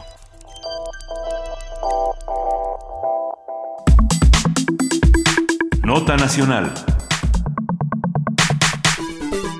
El pasado 31 de agosto, las comisiones de Desarrollo Urbano y de Estudios Legislativos del Senado presentaron un nuevo borrador de dictamen de la reforma a la Ley de Obras Públicas, el cual incluye una serie de modificaciones a la propuesta original que el presidente Enrique Peña Nieto envió a la Cámara de Diputados en noviembre de 2014. Según el dictamen elaborado por los legisladores, con esta reforma legal se combatirá la corrupción y se garantizará una mayor eficiencia en el gasto en infraestructura pública además de que se dará mayor transparencia y certeza jurídica en los procesos de licitación y todo esto entre comillas dicho por ellas. Sin embargo, organizaciones de la sociedad civil han externado su preocupación por el nuevo borrador de dictamen de reforma a la ley de, de obras públicas, argumentando que este pone en riesgo conquistas del Sistema Nacional Anticorrupción. Según varias organizaciones, a pesar de la apertura que el Senado ha tenido para escuchar sus propuestas y entablar un diálogo abierto entre este segundo borrador, eh, mantiene propuestas del Poder Ejecutivo que habían sido ratificadas prácticamente sin discusión en la Cámara de Diputados el año pasado. Platicaremos al respecto con Edna Jaime Treviño, ella es licenciada en Ciencia Política y fundadora y directora general de México Evalúa. Muy buenos días, Edna, ¿cómo estás? Luisa, muy buenos días. Benito, muy buenos días. Pues muchas gracias por darme este espacio para poder hablar sobre cuál es la posición de México Evalúa respecto a este segundo borrador del que ustedes hacen referencia del 31 de, de agosto y no solamente la postura de México Evalúa, sino de muchas otras organizaciones que hemos estado trabajando muy de cerca el tema eh, de la reforma en materia de transparencia y anticorrupción. Y, y, lo que encontramos en este en este borrador es que todavía hay enormes áreas de oportunidad. Eh, nosotros desde que se eh, eh, aprobó la minuta en Cámara de Diputados, pues encontramos que había elementos realmente preocupantes en esta en esta propuesta de ley. Eh, básicamente, eh, voy a resumir, eh, son tres los aspectos que, que, nos inquietan. Uno tiene que ver con las excepciones que se plantean en la ley. Es un poco, eh, pues, incluso hasta paradójico que estemos, eh, se esté proponiendo una ley, ley que tiene eh, en, su propio contenido un catálogo muy amplio eh, de aspectos que que podrían permitir la excepción de la, de la ley que se está aprobando. Miren, voy a hablarles de uno que, que a mí me inquieta particularmente, y es que se establece que cualquier entidad federal podría tener su propia eh, normatividad en materia de obra pública y que por tanto se podría exceptuar esta ley. Esto quiere decir entidades federales, pues tenemos casi 300, que cada una de estas entidades federales pudiera tener su propia su propia normatividad para para pues, la, la contratación de obra pública. Me parece muy grave. ¿Qué podría pasar si esto sucediera? Pues eh, que, por ejemplo, pues cada entidad eh, eh, pudiera definir su propia normatividad.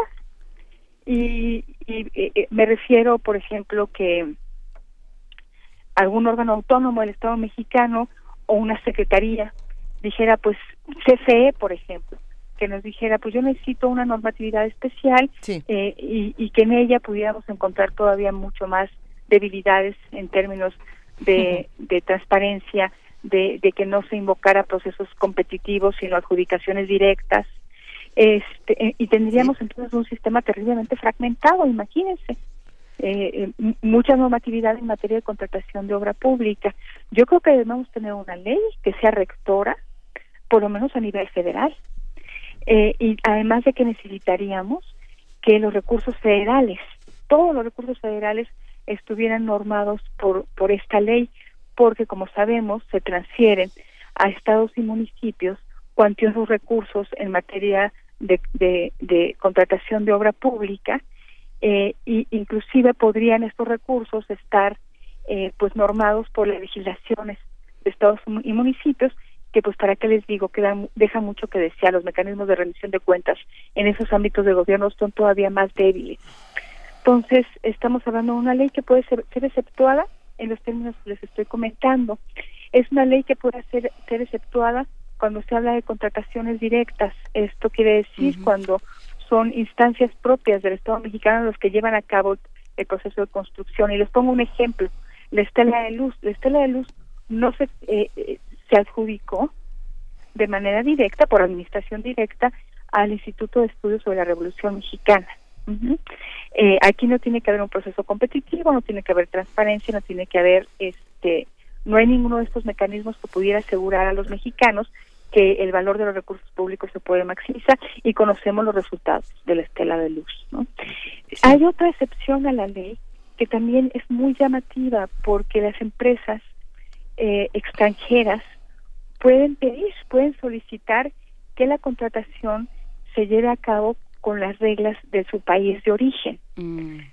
Y, qué garantía tenemos los mexicanos de que esos mecanismos y que esos esquemas son son mejores que los que los propios, ¿no? Entonces esas excepciones nos parecen inaceptables, se deben se deben de, reducir a, un mínimo cuando sea estrictamente necesario eh, y el catálogo nos parece inaceptable y muy amplio. Nos parece preocupante que también se planteen eh, mayores más causales para la adjudicación directa. Eh, para explicar a la audiencia, pues eh, hay procesos competitivos cuando se llama, convoca una licitación y se invitan a distintos participantes a, entrar, ¿no? Eh, a presentar sus propuestas. Una adjudicación directa es cuando se decide eh, eh, de manera directa sin que medie un proceso competitivo quién a quién se le asigna una obra y pues hay más causales para la adjudicación directa nos preocupa que no haya obligaciones de transparencia para las adjudicaciones directas nos preocupa que se exceptúe en algunos casos a criterio de la Secretaría de Función Pública el uso de Compranet Compranet es un sistema eh, que tenía como propósito eh, hacer muy transparentes todas las transacciones del Estado federal mexicano.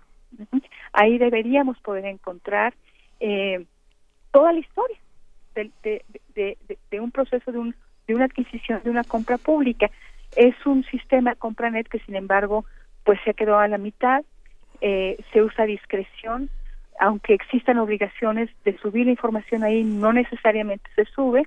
Entonces, lo que nosotros estamos pidiendo es que el Compranet, fortalecer el Compranet, por supuesto, que cualquier ciudadano pudiera recurrir al Compranet para conocer la historia de toda compra gubernamental. ¿eh?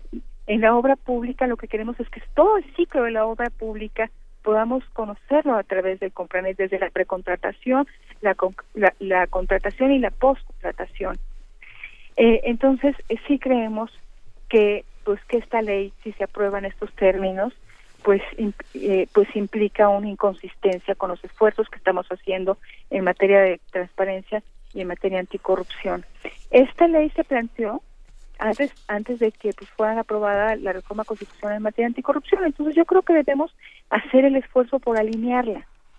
Y también con, con, con toda la, la reforma en materia de transparencia. Yo encuentro inconsistencias.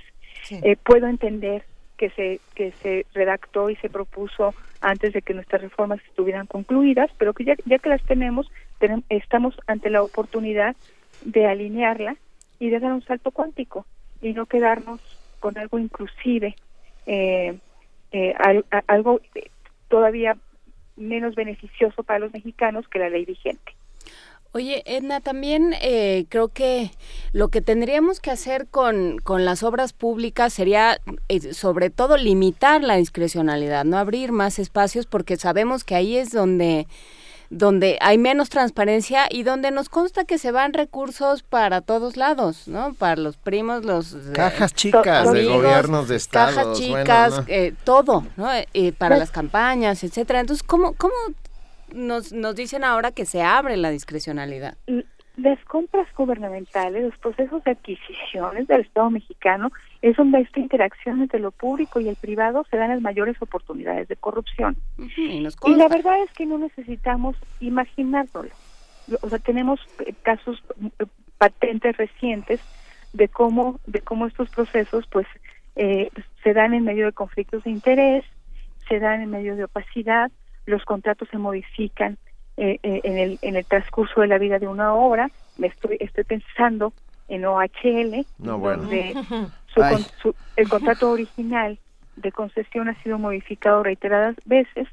Si nosotros como mexicanos quisiéramos eh, encontrar los documentos públicos donde pudiéramos reconstruir la historia, por qué se ha modificado el contrato de concesión quiénes han sido los responsables, eh, los dictámenes técnicos para aprobar eh, e, e, esos cambios en el título de concesión, pues, no lo podemos hacer.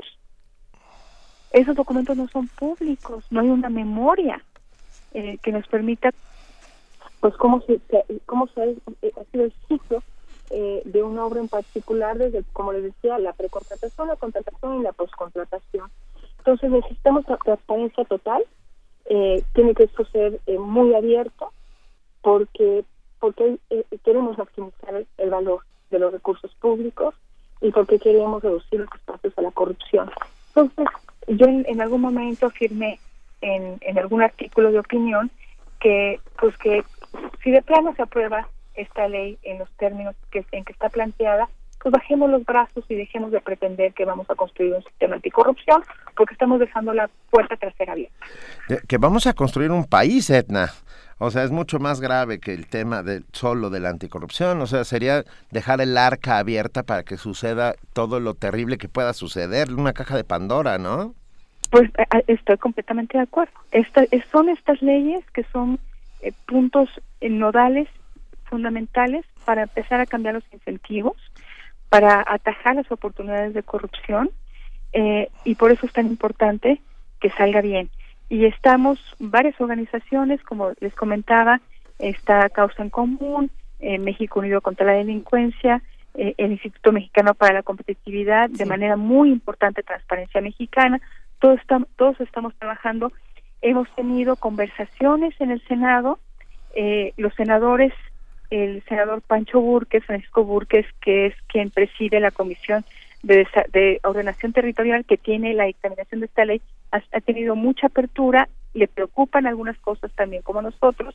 Y ahorita estamos en la disyuntiva, eh, eh, eh, tuvimos una conferencia de prensa, estuvo el senador Armando Ríos Peter, y lo que él les proponía es, hay que hacer una redacción completamente distinta, presentar una nueva iniciativa. decía, hagan una iniciativa ciudadana eh, por supuesto que tiene complicaciones, eh, hay requisitos altos, barreras de entrada altas para una iniciativa ciudadana, pero a lo mejor es lo que nos conviene empezar de cero. Eh, nosotros estamos trabajando en un mecanismo de mejorar lo existente, eh, no vemos que nos se estén acercando las posturas, entonces pues vamos a ver qué sucede en las siguientes semanas, ojalá, y que no se apruebe por, por pues un mayoriteo, se tiene que regresar, si hay cambios sustantivos, se tiene que regresar a la Cámara de Diputados. hay un proceso todavía largo, eh, con muchos riesgos. Digamos que es un campo minado. Esperemos que eh, pues las propuestas que hacemos, que yo creo que son sensatas, no hay nada radical en lo que proponemos, son sensatas, eh, pues sean escuchadas y que tengamos la mejor ley de obra posible. ¿Qué, hacemos los ciudadanos de a pie? ¿Cómo nos sumamos a iniciativas para aclarar todo este cochinero? Porque pues, es lo menos que se me ocurre decir. Yo creo que esta, esta ley contiene muchos aspectos técnicos, pero sería muy importante que pues estuvieran, estuviéramos pendientes. En caso de que llegáramos a plantear esta iniciativa ciudadana, pues hay que recoger firmas para que pueda tener, superar el umbral que se ha puesto para que una iniciativa ciudadana pueda ser considerada en el legislativo, mantenernos informados.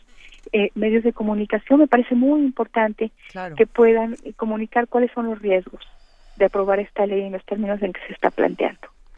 Edna Jaime Treviño, muchas gracias por hablar esta mañana con nosotros. ¿Hay algún lugar donde podamos consultar más información de este segundo borrador y de lo que está haciendo México Evalúa?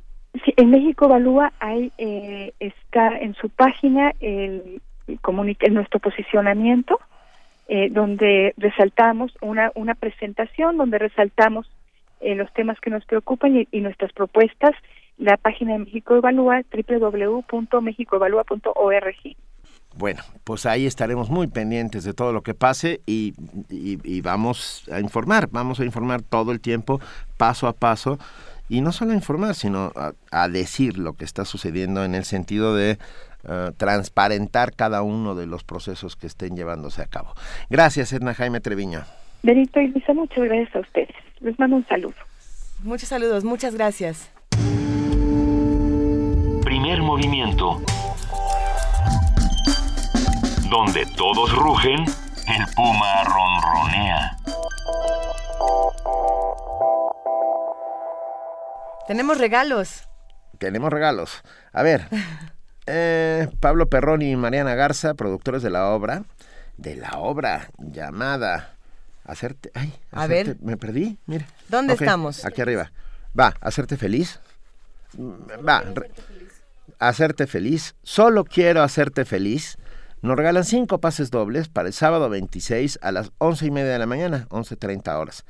Ah, estarán en la obra Mariana Garza, Pablo Perroni, Anaí Ayue, Roberto Duarte, Maru Dueñas y Mario Alberto Monroy y está dirigida por Juan Ríos Cantú. Está en el Foro Lucerna, en Lucerna 64, en la colonia Juárez. Son tres obras completas, entrelazadas, el comedor, la sala y el jardín, escritas ingeniosamente para ser vistas en cualquier orden y vale la pena. Solo quiero hacerte feliz. Eh, gracias a Mariana Garza y Pablo Perroni por enviarnos estos cinco pases dobles para sábado 26, mañana a las a la una de la tarde en el Foro Lucerna. Los vamos a dar por Twitter los cinco pases dobles a los cinco primeros que nos digan cómo nos quieren hacer felices. ¿Así? ¿Va? ¿Así de plano? No. Muy bien. ¿Sí? ¿O, o estuvo muy No, yo creo que, yo creo Ah, que se está vale. bueno. Venga, Estamos en arroba P Movimiento. Envíenos la forma de hacer feliz a alguien. Y hay más, tenemos todavía más regalos. A ver, la Casa del Lago regala cinco pases dobles para este viernes 25 y cinco pases dobles para el domingo 27 para que nos vayamos al teatro, el Manantial de los Santos, ¿no? Bueno, esta invitación de Casa del Lago va a ser por teléfono en el teléfono 55 36 43 39. Si son cinco pases dobles para el viernes, para el día de hoy, por favor asegúrense de que sí pueden ir para que estos boletos lleguen a, a- a unos, digamos, espectadores cariñosos. Escríbanos, no, llámenos y, y nada más con su nombre completo y su correo electrónico. Por favor. También los otros cinco ya son para En el domingo. todos los casos, nombre completo y correo electrónico, porque luego Vania se pone muy mal. Muy mal. Este, pero bueno, ya está en la línea, lo agradecemos inmensamente. Guadalupe Ferrer, directora de la Filmoteca de la UNAM. Muy buenos días, Guadalupe. Buenos días, Benito. Buenos días, Luisa. Buenos días, Juana Inés. ¿Cómo están? Muy, muy bien, ¿tú? Oigo, oigo. Oigo, oigo. ¿Qué ha pasado, Guadalupe? Cuéntanos. Pues fíjense que acabo de regresar de participar eh, de un encuentro nacional de archivos audiovisuales en Colombia sobre la recuperación de la memoria a través del audiovisual.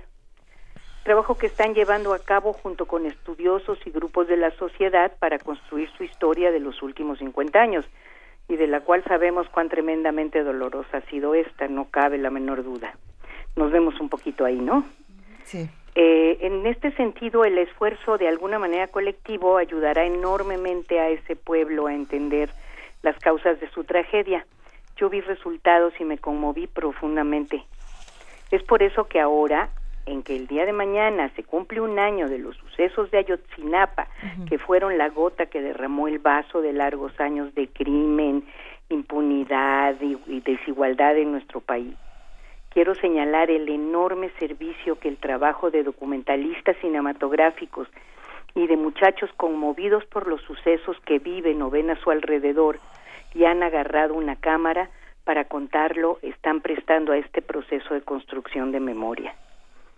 Las posibilidades de producción son más accesibles debido a los nuevos formatos que capturan imágenes, pero sobre todo están permitiendo expresar la necesidad de darle sentido a una realidad que en muchos casos nos rebasa y que trata de contrarrestar la banalización o mostrar otra visión de los hechos de la que nos ofrecen muchos medios de comunicación.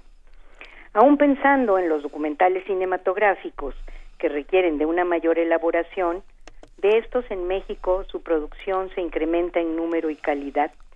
Si bien muchos de los documentales tienen un paso efímero o ninguno por las pantallas comerciales, gracias al desarrollo tecnológico se exhiben tanto en cineclubes como en plataformas digitales como YouTube o Vimeo, por mencionar algunas. Y en estas plataformas también aparecen muchas imágenes grabadas por personas que consideran que lo que han registrado debe ser visto por la mayor cantidad de gente. En el caso del documental cinematográfico, su tarea central es participar de la construcción de la memoria colectiva. Estos buscan ofrecer un contexto, trabajar analizando las causas y generar reflexión sobre los hechos que plantean. En este sentido, el cineasta, a través de las imágenes, trata de reconstruir un hecho que parece aislado y que al ponerlo en contexto contribuye a que no se pierda en el mar de imágenes con que cada día los medios masivos de comunicación y también las plataformas digitales nos bombardean. Esto significa que en un determinado hecho, que de un, un, determinado hecho, gracias al relato cinematográfico, ya no existirá como imágenes aisladas en el imaginario colectivo de la sociedad, sino que podrá integrarse a su memoria histórica. A un año del asesinato de estudiantes de la normal rural Isidro Burgos, en Ayotzinapa y la desaparición forzada de 43 de estos estudiantes, un grupo de cineastas se ha dado a la tarea de reconstruir el hecho con el fin de que no se olvide. Así el documental audiovisual se ha servido de géneros como la nota informativa, el reportaje de fondo y la crónica para tratar de explicar y explicarse cómo y por qué se dio este ataque a los normalistas. Uno de ellos es Ayotzinapa, crónica de un crimen de Estado, escrito y dirigido por Javier Robles, quien, entre otras cosas, años antes hizo el guion de Rojo Amanecer sobre la masacre del 2 de octubre. Esta película estará exhibiéndose en la sala Julio Bracho del Centro Cultural Universitario desde el día de mañana y durante dos semanas más.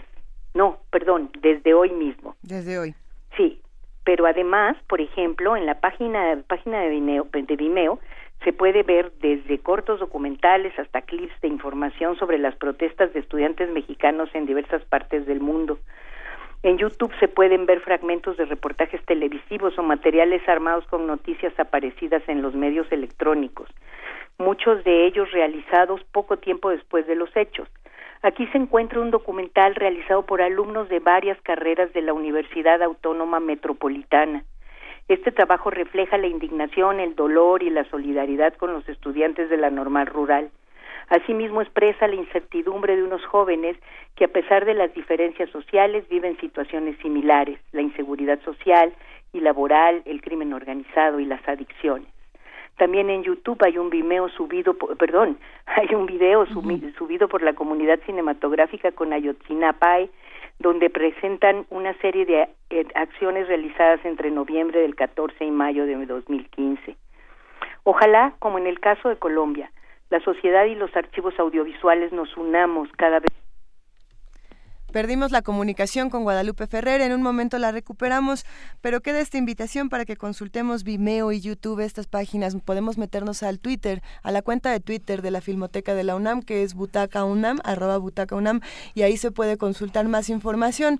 Vamos también a compartir con ustedes la página de Filmoteca, que es filmoteca.unam.mx. Ahí se pueden enterar de todo lo que se va a hacer en estas dos semanas. a partir del día de hoy y durante dos semanas ya recuperamos la, la comunicación con Guadalupe Ferrer. Nos quedamos en esto, Guadalupe. Ay, quién sabe qué pasó, pero les quería yo decir que ojalá como en el caso de Colombia, la sociedad y los archivos audiovisuales nos unamos cada vez más para llevar a cabo ejercicios de selección, narración y construcciones del pasado y de sus distintas visiones para que se puedan hacer visibles, interpretar los silencios, las voces que no hablaron y continuar la construcción de memoria y termino con palabras expresadas en este encuentro en Colombia por el director del Centro de Documentación y Cultura para la Paz y exguerrillero del M-19, Arjaid Urtuduanga. La memoria no es lo mismo que los recuerdos. La memoria o es de todos o no es memoria, son recuerdos. Pues eso es lo que yo les quería decir hoy. Es una participación muy bella. Y, sí, y te lo agradecemos enormemente y aquí todo el tiempo estamos eh, propugnando por el, no olvido, por la recuperación de la memoria histórica, por la recuperación de la memoria. Así es. Te mandamos un enorme beso y un abrazo, Guadalupe Ferrer. Muchísimas gracias. Guadalupe. Hasta luego. Bye. Primer movimiento. Donde la raza habla.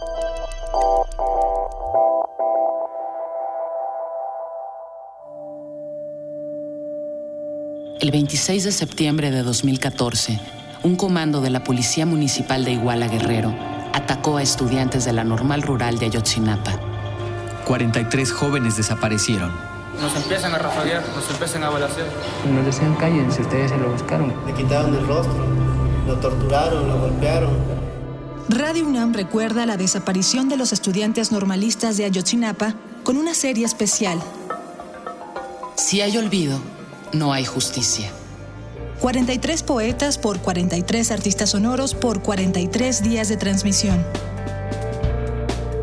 A partir del 26 de septiembre en las frecuencias de Radio UNAM.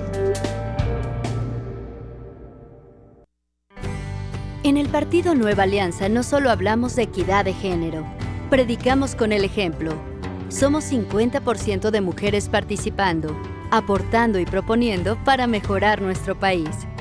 Es hora de incluirnos en todos los espacios en los que podemos hacer una gran diferencia. En nuestras decisiones, propuestas e iniciativas, las mujeres se escuchan. Movimiento de Mujeres Nueva Alianza.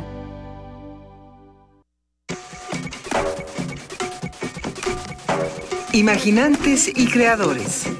Con motivo del Día Mundial de la Animación, Radio UNAM y la Facultad de Artes y Diseño invitan al sexto concurso de cortometraje animado. La fecha límite para la recepción de trabajos es el 2 de octubre. Más información al 56 23 32 71 o 72. Consulta las bases en www.radiounam.unam.mx. Anima. Participa.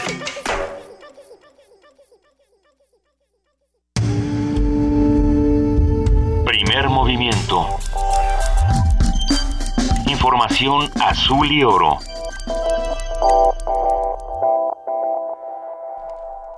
Nos vamos a nuestro corte informativo con nuestra compañera Elizabeth Rojas. Buenos días, Elizabeth, gracias de nuevo. ¿Qué tal, Luisa? Buenos días nuevamente.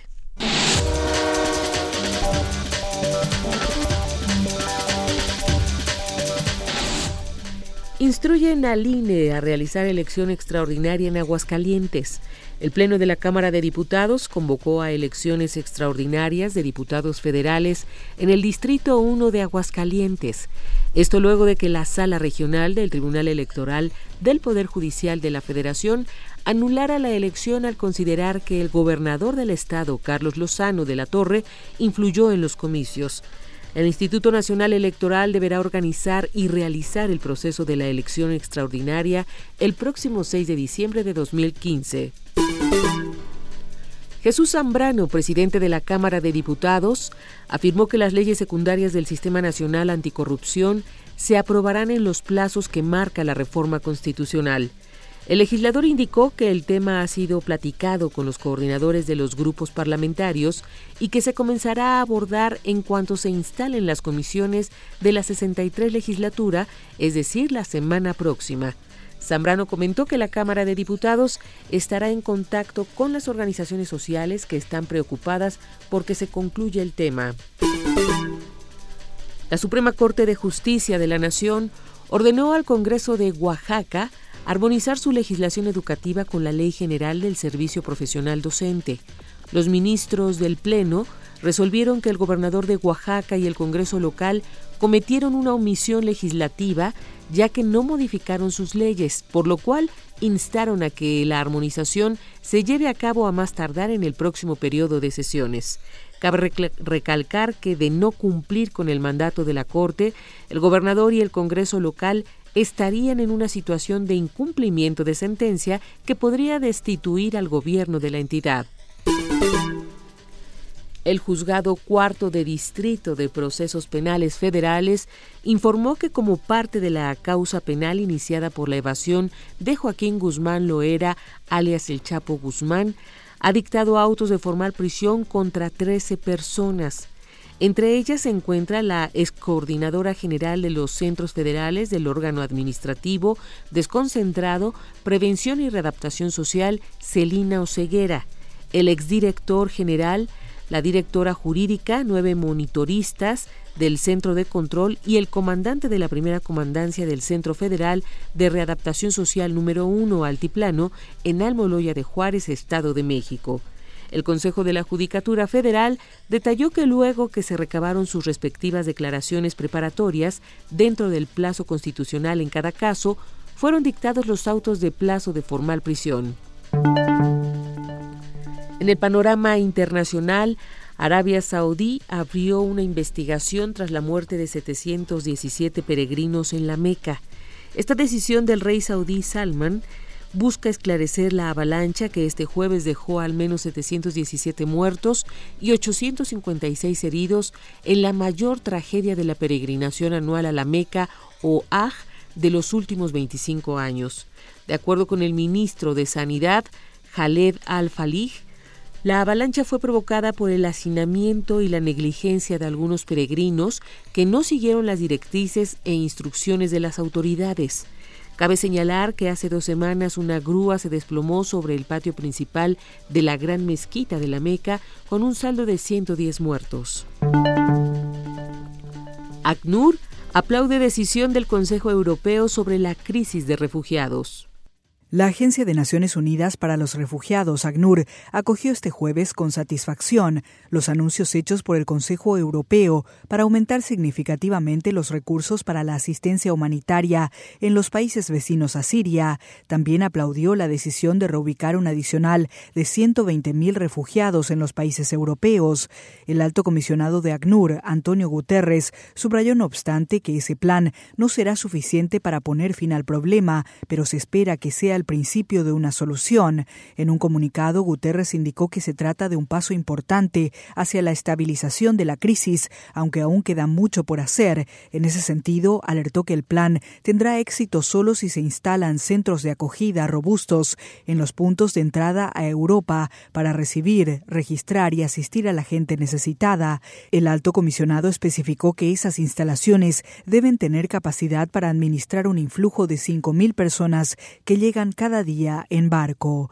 Rocío Franco, Naciones Unidas, Nueva York. Como parte del acuerdo asumido con Asia, el gobierno de Estados Unidos convocó a una reunión en Atlanta del 30 de septiembre al 1 de octubre para que los ministros de los 12 países que negocian el acuerdo estratégico transpacífico de asociación económica puedan finalizar el tratado. Según las autoridades estadounidenses, este acuerdo, conocido como el TPP por sus siglas en inglés, tiene como objetivo cortar las barreras comerciales y establecer estándares comunes para un 40% de la economía mundial. Este jueves las autoridades francesas restituyeron a México un petrograbado con tres milenios de antigüedad, conocido como bajorrelieve olmeca de Choc hurtado hace más de 40 años en Oconcingo, Chiapas. Sin saber con certeza dónde estuvo durante todos estos años, la pieza fue entregada por la familia de un coleccionista privado a la casa de subastas Binoche. Fue así que se detectó lo ilegal de su venta, por lo que la casa de subastas contactó al arqueólogo Dominique Michelet, representante de la Asociación de Amigos de México en Francia, quien fungió como intermediario para su devolución al país. El arqueólogo francés detalló que la escultura representa a un personaje humano con elementos de otras especies, probablemente de ave, que podría tratarse de un sacerdote oficiando un ritual relacionado con el culto a la fertilidad y en concreto al maíz.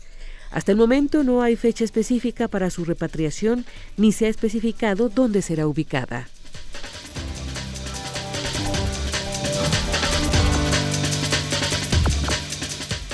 Son las 9 de la mañana con 6 minutos. Agradecemos muchísimo la participación de nuestra compañera Elizabeth Rojas en este corte y nos vemos el lunes. Mil gracias. Elizabeth. Gracias, Benito. Buen fin de semana para todos. Y les anunciamos que nos vamos a ligar, vamos a escuchar ya uh, la serie que Radio UNAM y otras uh, uh, radiodifusoras de todo el continente y en otros países del mundo, Colombia, Argentina, etcétera, estarán presentes en esta serie en memoria de los 43 normalistas desaparecidos en Ayotzinapa. Si hay olvido, no hay justicia. A un año de Ayotzinapa, 43 poemas producidos por 43 artistas sonoros. Los dejamos con ellos. Hoy esto es poesía necesaria. Muchas gracias a todos.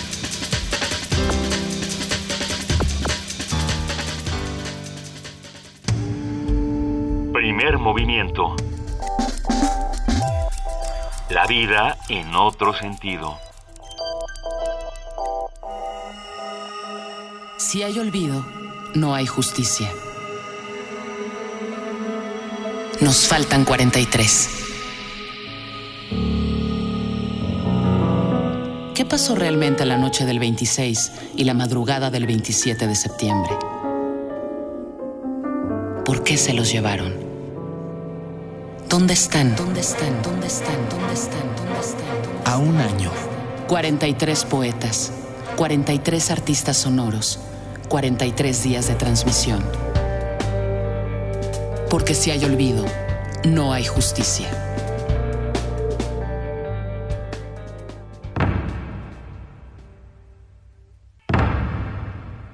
Era del tiempo de mis abuelos.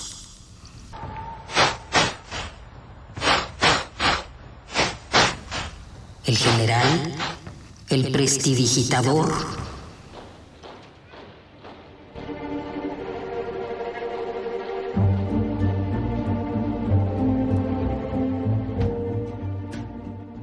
tenía artritis en las manos y le dolían. Le dolían. Le dolían como un hijo a una madre. Las manos.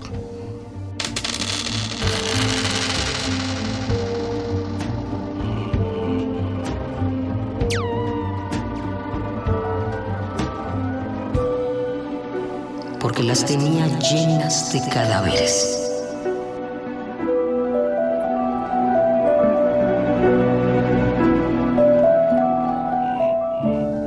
El general, el prestidigitador,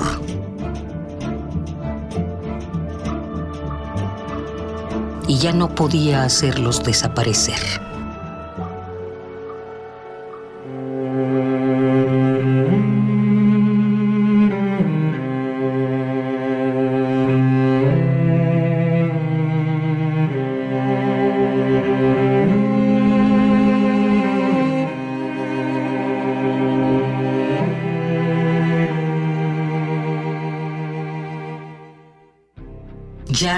Podía hacerlos desaparecer, desaparecer.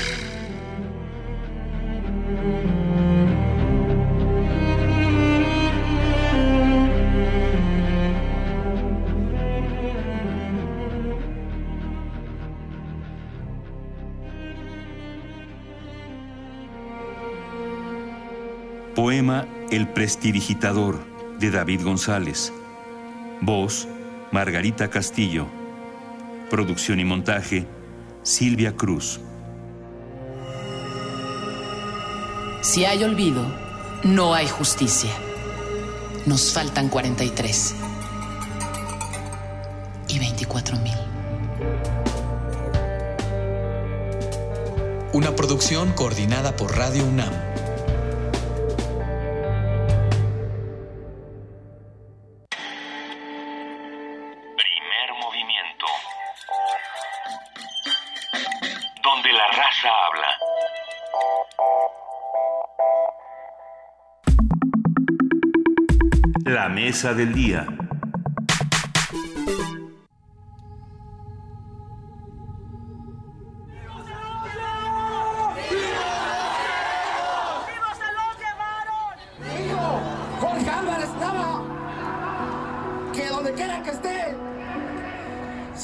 Fue un ejemplo. Se ha cumplido un año de la desaparición de los 43 estudiantes normalistas de Ayotzinapa.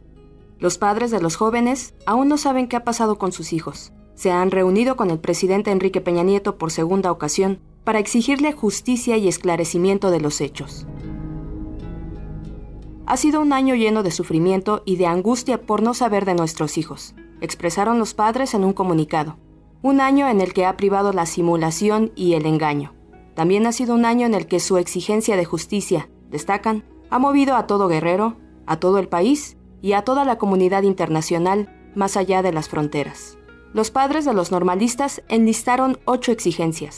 1. Reconocimiento de la legitimidad de su búsqueda de justicia y que el caso se encuentra abierto. 2. Permanencia del grupo de expertos internacionales y aceptación plena del informe que ellos emitan, así como de sus recomendaciones. 3. Replanteamiento de la investigación de una unidad especializada con supervisión internacional, compuesta por dos instancias.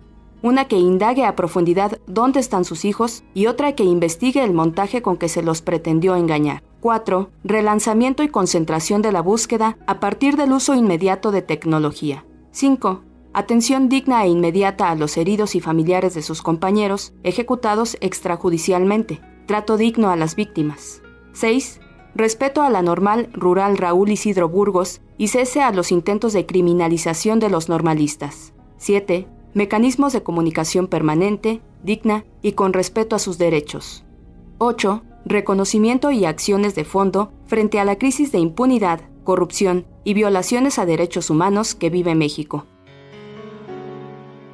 Estamos del mismo lado. Ustedes y yo buscamos. Por su parte, el presidente respondió asegurando que tanto el gobierno de la República como los padres de los normalistas están del mismo lado y trabajan con el mismo objetivo, saber qué sucedió con sus hijos y castigar a cada uno de los responsables. Peña Nieto les presentó además seis compromisos, entre los que destaca la creación de una fiscalía especializada para la búsqueda de personas desaparecidas. Sin embargo, los familiares de los estudiantes han rechazado ese acuerdo, pues consideran que el caso amerita la creación de una unidad especial de búsqueda. Mientras Peña Nieto continuó asegurándoles que no se dará carpetazo al caso, los padres de los jóvenes desaparecidos advirtieron que no aceptarían los compromisos presentados por el presidente, ya que son acuerdos establecidos con anterioridad a esta segunda reunión. Para hablar sobre los avances en el caso Ayotzinapa, sobre lo que los sucesos han manifestado del Estado, de la sociedad mexicana y de su gobierno, y sobre las posibles formas en que la sociedad puede hacerse presente, Hoy nos acompaña en el estudio Eugenia Alier, doctora en Historia por la Escuela de Altos Estudios de Francia, investigadora del Instituto de Investigaciones Sociales de la UNAM y profesora del Colegio de Estudios Latinoamericanos también de la UNAM. Gracias, Eugenia. Bienvenida. No, muchísimas gracias a ustedes por invitarme. En la cabina también se encuentra con nosotros Lisette Silva Lascano, candidata a doctora en Filosofía por la UNAM, el licenciada y maestra en Filosofía de la Cultura. Su línea de investigación es la teoría crítica, alteridad y exclusión. Lisette, gracias por acompañarnos esta mañana. Buenos días, muchas gracias. Están las dos aquí en la cabina con nosotros y lo agradecemos inmensamente. Mañana se cumple un año de los terribles sucesos de Iguala, Iguala, Cocula, Ayotzinapa, que es una suerte de triángulo maldito, ¿no? ¿Qué, ¿Qué tenemos hoy a un año de distancia en claro? Eugenia. No sé si mucho. No, poco. Esa es la verdad, Benito, ¿no? Este, creo que cuando uno piensa en, decir algo así públicamente, no sabes por dónde vas a meter como el pie, porque en realidad es complicadísima la situación, complicadas las cosas que salen, eh, ¿no? Es como, como difícil saber exactamente qué decir y qué tenemos en claro. Podemos arrancar hablando de lo que ocurrió el día de ayer, de esta reunión entre los padres, el presidente, la Comisión Interamericana. ¿Qué pasó ahí, Lizeth? Bueno, pues eh, una vez más, retomando lo que decía Eugenia, pues no se sabe qué decir a ciencia cierta porque todo está muy empantanado, ¿no? Es esta reunión entre los padres y el presidente donde ellos les le plantean ocho puntos muy concretos, y, él reviera con, con, seis puntos que parece nada más una toma y daca que no va al parecer hacia ningún lado, que sigue empantanando las cosas y que después de todo va volviendo, yo creo que más eh, ríspida, ¿no? Una situación que de por sí está, pues, en, un momento muy álgido, ¿no? De, Y, no sé qué piensen ustedes, pero permítanme externar mi, mi sensación. Eh, el hecho de que no hubiera nadie que tomara constancia de ello, ni medios de comunicación, ni una grabadora, ni una cámara fotográfica, ni nada. Una reunión privada en un espacio público ah, entre el presidente de la República y gente que quiere hablar con él, me, parece, por decirlo menos, sorprendente y solo abona en el sospechosismo, pues, ¿no? Sí, efectivamente. perdón el vocero dice que hay una agenda, ¿no? Que quedaron notas. este, pero como tú dices, ¿no? No, no, no, sabemos, ¿no? Realmente. Es que, eso lo que lo que demuestra o lo que parece indicar es que lo, lo que hablábamos ahorita fuera del aire, que no hay una interlocución real. Porque, porque sí, el presidente tenía que reunirse con los padres, pero tiene que hablarnos a todos. O sea, Yotzinapa, por supuesto, es un problema que toca a los padres de 43 estudiantes, pero... Que toca a la sociedad. Pero nos toca a todos porque a todos nos está doliendo y a todos nos está haciendo preguntarnos en manos de quién está este país. ¿Quién da órdenes en este país? Y yo pensaba en esto de la fiscalía, ¿no? La propuesta que hace el presidente Peña Nieto para crear una fiscalía sobre la desaparición forzada en México, ¿no? No sobre Ayotzinapa. Y una fiscalía cómo una fiscalía como pero además de eso no hay que olvidar nuestro no nuestro pasado reciente.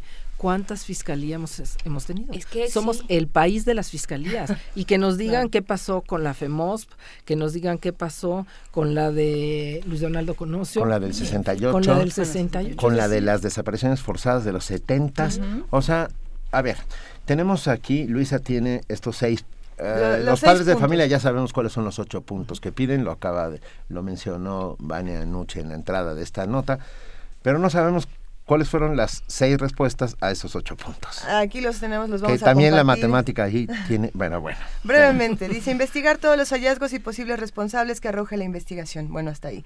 Incorporar recomendaciones y líneas de investigación propuestas por el grupo eh, de independientes. También se deberá continuar los trabajos para saber qué pasó de manera individual con cada uno de los desaparecidos. Otro punto dice la Subsecretaría de Derechos Humanos y la Comisión Ejecutiva de Atención a Víctimas deberán asegurar que todos los afectados tengan acceso a mecanismos de atención a víctimas y se garantice atención médica a todos los que resultaron lesionados esa noche. Otro punto importante es la PGR deberá integrar a un grupo de peritos del más alto nivel para analizar los hechos ocurridos en el basurero de Cocula. Eh, el último punto es la creación dentro de la PGR de esta Fiscalía Especializada para la búsqueda de personas desaparecidas. Eh, bueno, ¿no? Tenemos seis puntos y ocho puntos, no sé qué tanto coinciden o no, o, qué tan al aire se queda esta respuesta que... Sí, parece bastante general ante la concreción de los puntos de los padres, ¿no? De que están hablando, por ejemplo, de que haya por lo menos un año más de investigación, aquí ya se está cortando el tiempo, el hecho de que la Fiscalía, una vez más, como decía Eugenia, vaya a ser general, una Fiscalía más eh, que va a investigar estos hechos de desaparición forzada, cuando eh, creo que la algo que mencionabas acerca de la poca sensibilidad del caso específico de Ayotzinapa, ¿no?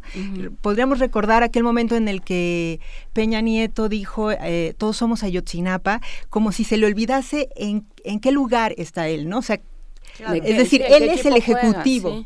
Entonces, de pronto aquí una vez más es este olvido de que no es nada más un caso gravísimo, sino se ha vuelto en un, en un caso de una fuerza simbólica enorme que está tocando la sensibilidad de muchos grupos, que viene arrastrando toda una historia de desapariciones, de violencia del Estado contra la población nacional y que esta especie de, bueno, sí vamos a hacer algo, ¿no? en general. menos mal. Menos mal.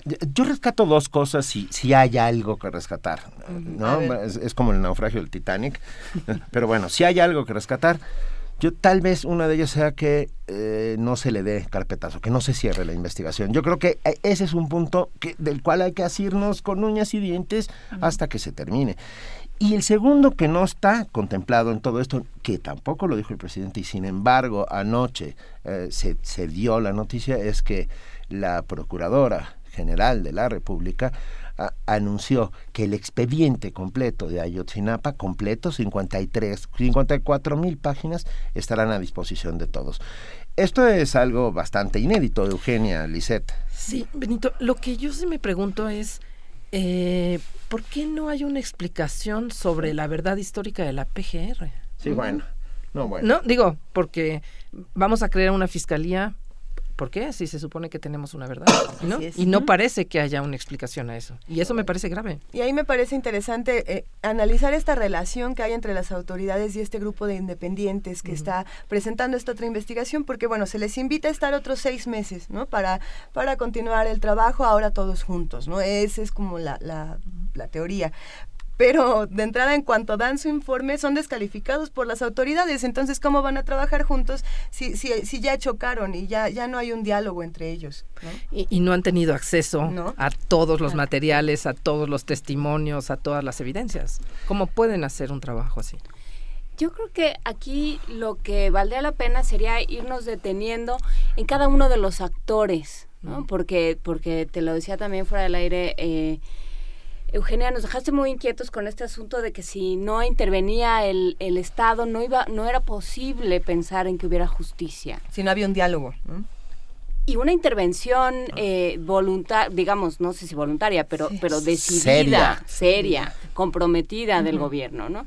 Porque, porque lo que pasa, lo, lo que se vio ayer es que no hay interlocución, es que nadie está tomando el tema y diciendo, a ver, señores, ¿no? Esto es lo que, lo que se tiene que hacer. Entonces hay muchos actores, ¿no? Por un lado esto que es delincuencia organizada, ¿no? Los rojos, este, estos que van y vienen, los guerreros unidos, ahí están, ¿no? Y que son una cosa pantanosa por definición y muy difícil de, de entender y de, y de nombrar, digamos, ¿no? Por otro lado está el ejército, la autoridad, el gobierno, el gobierno local, el gobierno federal.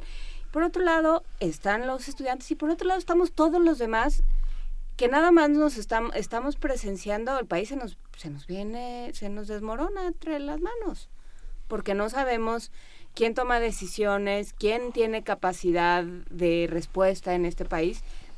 Y literal, ¿en qué país estamos, Agripina? ¿no? O sea, ¿qué está sucediendo? ¿Cómo, operan estos actores? ¿Qué piensan? vuelvo a lo mismo, pero, o sea, creo que efectivamente no sabemos lo que pasó. Pero lo que sí sabemos es que no están dando respuestas. De verdad, un poder ejecutivo no tiene la capacidad para ordenar las investigaciones necesarias para saber qué ocurrió con los 43 desaparecidos de Ayotzinapa. No tiene la capacidad. A mí me cuesta trabajo creerlo porque como lo decíamos, ¿no? Desde una ocasión anterior, los se muestra en muchos casos en América Latina, en Europa, que cuando el poder ejecutivo, ¿no? cuando el gobierno decide que toma en sus manos la cuestión, hay resultados. Podrán ser eh, 100% fidedignos o no, o cercanos, pero hay resultados y aquí no parece que sea el caso. Claro, porque además el punto es que si no puede el Estado, ¿quién puede? ¿no? O sea, ¿quién tiene los recursos? ¿Quién tiene el material? ¿Quién tiene la, posibilidad? La calidad moral. La calidad moral, pero también, por ejemplo, los padres están hablando aquí de cosas muy concretas como puede ser la inteligencia, o sea, los recursos tecnológicos, técnicos y humanos necesarios para clarificar un tema que de otra forma no se puede clarificar. O sea, no es una, no es competencia de la sociedad civil, por ejemplo, ¿no? O de, o de aquellos actores que por más que salgan a la calle, que quieran, que luchen ellos mismos, los padres, van a poder ni tener acceso a lo que hay, ni tener los recursos técnicos para lograrlo. Nos pueden dar 54 mil páginas de información, pero no nos están dando una herramienta para, poder interpretar en un tiempo efectivo 54 mil páginas. Porque además no, no tendría que, o sea, digamos, pues sí, ¿no? Habrá que, alguien tendrá que ponerse a hacerlo, pero pues sí, el aparato del Estado para eso está, ¿no? O sea, que haya, que, que de esta manera saquen las manos y lleguen la información, ahí está. Sí, ¿y? Eh, gracias, sí, ah, gracias. Gracias, y, pero entonces, ¿para, ¿para qué tenemos un aparato de inteligencia que sabemos que funciona además? O sea, sí funciona, saben todo lo que está sucediendo. Entonces, todo es tan eh, nebuloso. Exacto. Poco, pero además, a ver, perdón, como aquí acostumbramos a generar preguntas que de eso se trata, o sea, ah, intentamos, bueno, en este, este caso, en este caso particular es de los pocos que sí ameritan respuestas. El resto, la creación de cultura, de sociedad, etcétera, es una suma de irse preguntando y haciendo nuevas preguntas. Pero a ver, déjenme poner sobre la mesa. Hay más de 110 personas en la cárcel por el caso. Y sin embargo, como se ve lo que hay y, y, las declaraciones que estamos escuchando y al propio presidente diciendo no se cerrará el caso, parecería que no hay ninguno en la cárcel o que ninguno es culpable. ¿Qué diablos está pasando? Sí, bueno, es que esa es la pregunta. ¿Qué diablos está pasando? Que cada vez empantana más. O sea, y podríamos tener entonces más culpables y podríamos tener más folios en el archivo y podríamos... Y, ¿no? Eh, yo por eso volvería al punto de, no, no todos somos Ayotzinapa. O sea, el Ejecutivo, el Estado no puede decir yo soy Ayotzinapa porque ellos tienen que resolver este asunto. Más allá, no solamente porque la, la, digamos, el dedo índice que está apuntando de la sociedad hacia ellos es fueron ustedes. ¿No? Ese es lo que se apunta. O sea, no solo para ellos quitarse esa culpa o demostrar su inocencia, o lo que, sino porque es un caso muy sensible, muy emblemático y que está arrastrando, yo creo, toda una serie de acontecimientos que vienen sucediendo en la historia reciente de México, que, que no son cualquier cosa y que tampoco se van a resolver diciendo todos somos ABC, todos somos, ¿no? O sea, hay un Estado que tiene que resolver las cosas aquí. Y en ese caso también la pregunta sería, ¿cómo es que todo esto va a afectar la marcha de mañana? ¿no? Porque, porque siguen, digamos, haciendo que la gente se enoje cada vez más y más y más, y el descontento no, no está frenando por ningún lugar. Pensábamos quizá que la reunión del día de ayer iba a tener alguna conclusión diferente, ¿no? Y al no tenerla, ¿qué va a pasar mañana con esta marcha enorme? Yo espero que sea enorme. Eso es lo que yo espero, no lo sé, pero creo que efectivamente todos tenemos que salir. Todos tenemos, tal y como lo piden los padres, todos tenemos que ir a acompañarlos y hacer que esto se convierta en un asunto de todos los mexicanos no de algunos, de todos, porque solamente así tenemos como la fuerza para exigir que el Estado dé esas respuestas que no está dando. ¿no? Porque yo creo que lo, lo que es muy importante es esto que decía Alice, de que eh, lo que está, Ayotzinapa en sí, por sí mismo es un caso muy grave, pero, pero es además eh, ya el momento en el que se desbordó el vaso, ¿no? el momento en que se puso más de manifiesto la absoluta fractura que hay entre sociedad y gobierno. A ver, te estoy pidiendo respuestas y me dices, me da muchísima pena, no sabes cómo me da pena tu caso, no te voy a dar ninguna respuesta. Pero estoy contigo. Estoy contigo. No, no, no me importa que estés conmigo. Ódiame si quieres, no me importa. Nada más haz tu trabajo. Así. Y, y, protégeme porque si no es mañana y pasado y pasado. Así ayer, después de esta reunión que sucedió en el Museo Tecnológico, los padres de los 43 normalistas de Yotzinapa se fueron al Zócalo a decir, bueno, no, no pasó nada, rechazamos todo lo que nos están proponiendo porque estamos en un impasse eh, jurídico, social, técnico, de, todo tipo. Estamos, navega estamos en un mar eh, donde no se mueve ni una gota de aire para poder avanzar hacia algún sitio. ¿Cuáles son las posibles respuestas que, que, necesitamos encontrar para aclarar todo esto, Eugenia Liseta? Eh, respuestas políticas o sociales. Pues, pues, cualquiera, de cualquier tipo, ¿no? Estamos intentando encontrar respuestas para poder seguir construyendo al país que está, como bien dijo Juan Inés, pues bueno, desmoronándose. los padres de los 43 desaparecidos de Ayotzinapa mencionan en su carta que nos estamos convirtiendo en una gran fosa este de desaparecidos. Y al parecer, perdón, eh, la, la, respuesta, pues desgraciadamente no está viniendo del Estado, ¿no? Y creo que esta falta de respuesta, pues no es nueva. Al contrario, Los últimos sexenios, esta falta de sensibilidad ante este tipo de acontecimientos ha sido notoria. Y una de las cosas que creo que sí hace una diferencia con otros acontecimientos anteriores de la historia reciente de México, del caso de los 43 normalistas, es que eh, yo creo que ellos pensaban desde el principio, o así parecía, dar un rápido carpetazo, ¿no? Y ha sido esa la constante, pero con el ya supérenlo. De muchas formas, ¿no? Eh, involucrándolos con el narcotráfico, ignorándolos, diciendo... En salir. Claro, claro. Entonces, bueno, pero la gran diferencia creo es que, que bueno, el, el caso es emblemático, el que sean normalistas, el que sean normalistas de Ayotzinapa, el que estén luchando por que continúe este, pues casi símbolo, ¿no? De la escuela normal rural y el que tanto ellos como sus padres tengan toda esta historia de lucha que ha, que ha significado un arrastre social que ya no se veía, ¿no?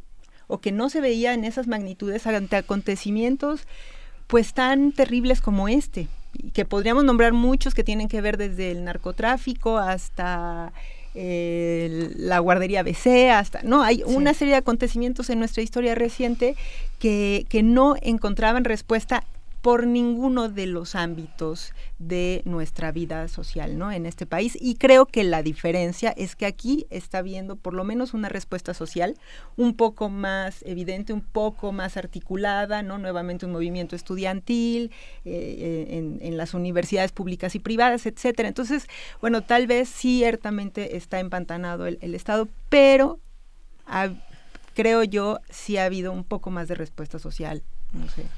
Yo no soy tan optimista con Lisette. ¿no? Creo que la respuesta que estamos dando definitivamente no es la necesaria. ¿Se queda corta? yo creo que se queda corta, ¿no? Y creo que quizá uno de los grandes problemas de este país es que ha desaparecido, como en muchos otros lugares, ¿eh? la militancia política. Es decir, de repente nos enojamos, ocurre algo, salimos a las calles, pero luego nos regresamos a nuestras casas. Pero la militancia, perdón Eugenia, la militancia estaba ligada institucionalmente o tradicionalmente a los partidos y los partidos hoy por hoy, con esa crisis de descrédito que cargan sobre sus cabezas, pues te impiden tener esta militancia. Ahora, la sociedad civil tampoco puede andar dando credenciales de yo soy miembro. ¿Me explico? es, curioso. Pero no hay figuras o no sé, yo soy muy enemiga de, los caudillos pero no hay figuras, no hay instituciones, o sea, lo que daba la militancia política era un, un centro... Marco. Un marco y un centro en torno al cual aglutinarse, ¿no? Y decir, bueno, vamos a ir todos juntos y entonces si a uno se le olvida, al otro no, y así se formaba lo que, lo que estamos viendo ahora pensando en Podemos y en varios movimientos sociales, pues es un trabajo eh, muy eh, pues, a manera de células que se van organizando y se van se van coordinando y no tenemos eso en México. ¿Qué tendría que pasar? Yo creo que en, general no tenemos eso en México y en muchos otros países, ¿no? Pero, y, creo que sí tiene que ver como con la caída de eh, ciertas utopías, ¿no? Es decir, parece que no hay futuro. ¿No? hay futuro en México y no hay futuro en otros lugares. O sea, porque en México tenemos la cuestión de Ayotzinapa, pero en el resto del mundo, ¿hacia dónde vamos? ¿no? ¿Qué, opciones hay frente al capitalismo salvaje también?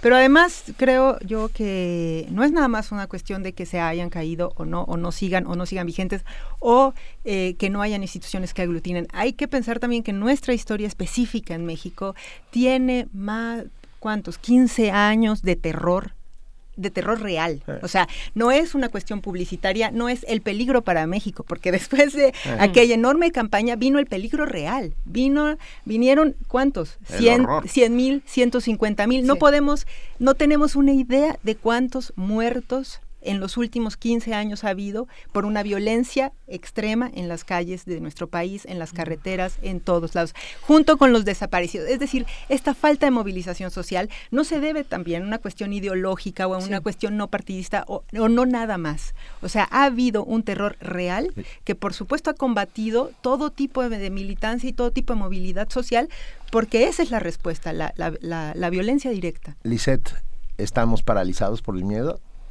Pues eh, yo por eso ponía, eh, Eugenia me dijo optimista, pero yo por eso sí le ponía ese pequeño punto de diferencia al movimiento que se ha originado con Ayotzinapa, de que hemos estado inmovilizados por el miedo y tenemos muchas razones del por qué. Es decir, está muy justificado. motivos, está muy justificado nuestro miedo y sin embargo justo por lo emblemático, y lo emblemático es por estas cuestiones históricas propias de las normales rurales, este movimiento está teniendo un poco más de arrastre social.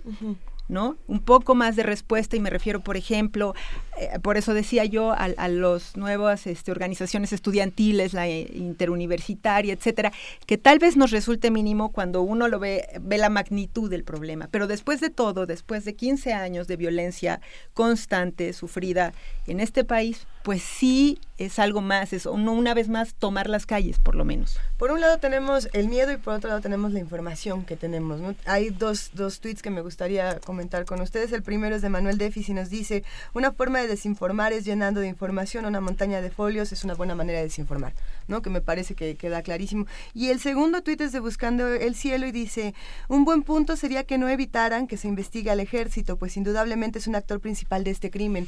Y ahí creo que entra el asunto del miedo y la relación que tenemos actualmente con el ejército de nuestro país. Totalmente, totalmente. Creo que de verdad, desde hace 364 días ha habido también este debate de si se trata o no de un crimen de Estado. Y si no es un crimen de Estado, vuelvo a lo mismo, ¿por qué el Estado no nos puede ayudar a dar una respuesta? ¿Por qué tiene que venir un grupo eh, internacional a decir que eso, como se hizo, no es? ¿por qué no es esa primera verdad? Esa es la gran pregunta. ¿Por qué esa primera verdad histórica que da la PGR no nos sirve? Que, la pregunta es, ¿qué hay entonces atrás? Y eso justamente es lo que nos da miedo. Nos preguntan a qué hora comenzará la marcha. Hasta donde sabemos podemos anunciar que es a las 12 del día. Comienza. Hay varios puntos de salida de la mancha, uno, de la mancha. De la marcha, uno de ellos será eh, decían originalmente Los Pinos, parece ser que se ha trasladado al Auditorio Nacional, que saldrá desde el Auditorio Nacional, pero también saldrán marchas desde el norte, el occidente de la Ciudad de México. Eh, yo creo que esta es la marcha más significativa de todas las que se han hecho, en el sentido de un año es un punto de inflexión, una suerte de parteaguas para que todo comience a moverse hacia alguna dirección. O hacia ninguna. O, hacia ninguna. Pero ¿qué, qué, qué podemos esperar? ¿Qué podemos esperar de la movilización social y qué podemos esperar de la respuesta del Estado. Yo sé que, nos ponen caras de, qué vamos a contestar, pero bueno. Eugenia ha dicho que están apostando al olvido y que están e, ganando. Ellos sí, pero nosotros no. Me voy a permitir recordar que dentro de una semana se cumplen 47 años de la matanza del 2 de octubre en Tlatelolco. Y, seguimos sin hmm. tener respuestas. ¿No? Cuando uno revisa eh, nuestra historia reciente, es, es que sí es como para estar un poco deprimido porque no hay respuestas. No hay respuestas de Atenco, no hay respuestas del 2 de octubre, no hay respuestas de Ayotzinapa, no hay respuestas. No hay respuestas. A ver, y pensando en una perspectiva histórica, ¿no? Eres historiadora. Entonces, eh, ¿dónde se ha, qué, qué, qué factores han entrado en juego en otros estados, en otros, en otros países, en otras sociedades que han ayudado a, pues a recomponer a un país. Con comisiones de la verdad, por ejemplo. Claro, pero la pregunta es por qué aquí no se han hecho, por qué aquí no ha habido, ¿no? El, la digamos el mismo la misma no se le ha dado la misma importancia al tema yo creo que es una son respuestas muy complejas pero diría eh, ya lo mencionábamos también desde antes una parte tiene que ver con, los, con la historia de los medios de comunicación en México, el apoyo no que ha habido a las distintas demandas, tiene que ver con, la, con el tipo de movilización social, pero no es que la movilización social sea la culpable de que no haya respuestas, por supuesto, ¿no? Em, pero sí tiene que ver muchas veces con quiénes se han movilizado, con sus capacidades o no de eh, exigir respuestas en ámbitos internacionales y nacionales. Eh, creo que tiene que ver también con que México sí es un país muy grande, muy complejo, con problemáticas muy, muy amplias, muy fuertes, ¿no? Cuando uno piensa que en América Latina, donde más respuestas han habido es en el Cono Sur, Uruguay, Chile y Argentina, resulta que son sociedades donde las clases medias son mucho más amplias, mucho más politizadas y mucho más fuertes. Que en México. nuestra clase media que va descendiendo eh, vigorosamente hacia hacia hacia, el, abismo en peligro de extinción. sí que está en peligro de, ah, estamos a punto de entrar en un análisis sociológico de cómo se de cómo, de cómo está conformada nuestra sociedad con una gran digo, hay 43 millones de pobres que es el y creo que es un dato bajo bajo bajo, lo estoy haciendo por lo bajo, pero bueno. Mm. Mira, nos escriben, bueno, por supuesto que nos escriben todos los que hacen comunidad con nosotros. Manuel Defis dice, no estoy de acuerdo con la mesa de primer movimiento. Pero bueno, somos millones que creemos que Morena, con sus defectos, puede ser una opción. No es el primero que menciona Morena en nuestro timeline, se ha dicho varias veces en diferentes compañeros. Miquel Ángelo también lo dice. ¿Qué opinan de Morena como una alternativa? ¿Qué es lo que puede hacer Morena en este caso en particular, Lisette, Eugenia? Pues Morena tendría que estar ahí al frente, ¿no? claro. Exigiendo. ¿Está al frente o no? Exigiendo. Está, ¿Tiene una exigencia eh, real en este momento? ¿Está participando de una manera activa? ¿Está representando a todo el país? Bueno, yo creo que esas son dos cosas distintas, ¿no? El punto sería si está. Sí. Y este y creo que si está no lo está haciendo de forma evidente, o sea, eh, digamos no está ahí en la marcha al frente con los padres, ¿no? No está viendo e, esta relación, ¿no? cercana que tendría que haber y me refiero de parte de Morena hacia los padres, ¿no? Porque los padres están buscando por todos lados, es decir, llevan también un año de marcha, no en el Zócalo nada más. es una marcha por todo el país, buscando, y por fuera del país. Y por todo y, por fuera del país, buscando interlocutores, buscando apoyo, buscando, ¿no? Que quien pueda este, hacer que esto crezca y que por fin consiga alguna respuesta. Entonces la que tendría ahí que estar con los padres, pues es Morena, ¿no? mañana sabremos de alguna manera de qué estamos hechos o, quiénes están y en dónde están. De alguna manera podremos, va a ser una suerte de pequeño laboratorio a un año de distancia, porque mientras unos apuestan al olvido, hay quienes, como nosotros, pensamos que el olvido con todas las lógicas eh, griegas, solo sirve para volver a repetir los mismos errores, pues, ¿no? Mañana tendremos una suerte de pequeño uh, escenario donde podremos saber un poco más sobre cómo estamos hechos. No lo sé, ¿qué opinen ustedes? Sí, Benito, y yo creo que de verdad eh, esto es un problema nacional. Creo que eso es lo que tenemos que tener en cuenta. Desde muchas de las marchas, desde el año pasado, eh, por ejemplo, yo podía ver en Facebook cómo había gente que lo que hacía era quejarse por el tráfico que se iba a generar, ¿no? Eh, y, ahí es eso, ¿no? O sea, ¿qué país este, ¿no? Anticomunismo discreto, como le han llamado algunos, que permea ¿no? que permea nuestra sociedad y que ante el dolor por 43 familias que están sufriendo porque sus hijos no saben dónde están, la gente dice, qué horror, va a haber mucho tráfico. Sí, por supuesto. Y de hecho eso eh, también de alguna forma lo podemos ver en la raíz de este conflicto específico con lo que sucedió en 2011 cuando eh, cerraron la autopista del Sol y que terminó ya ahí con dos muertos que ahí sí uno puede decir fue el Estado. Digamos, aquí tenemos esta duda, pero en ese momento, ¿no? Y eran los normalistas de, de, Ayotzinapa cerrando y que la respuesta en ese momento fue es que estaban cerrando, es que obstruyen las vías. Pero yo sí creo que aunque hay esta tendencia o hay este, esta parte de la sociedad mexicana que tampoco es una casualidad, tenemos que ver ¿no? Todo, todos los recursos que se han invertido para el desgaste y para esta eh, digamos, eh, ideología en contra muy concreta de la manifestación social. Eh, a pesar de eso, estas han vuelto a ser manifestaciones multitudinarias que teníamos mucho tiempo que, de no ver, que no las hubo, por ejemplo, con las grandes no sé, con la implementación de las leyes, de las nuevas leyes de, en el campo energético, es decir, mm. han habido muchas cosas que han sucedido donde la respuesta social, por tal vez mínima, que es tomar la calle, no se ha dado y aquí se está volviendo a dar.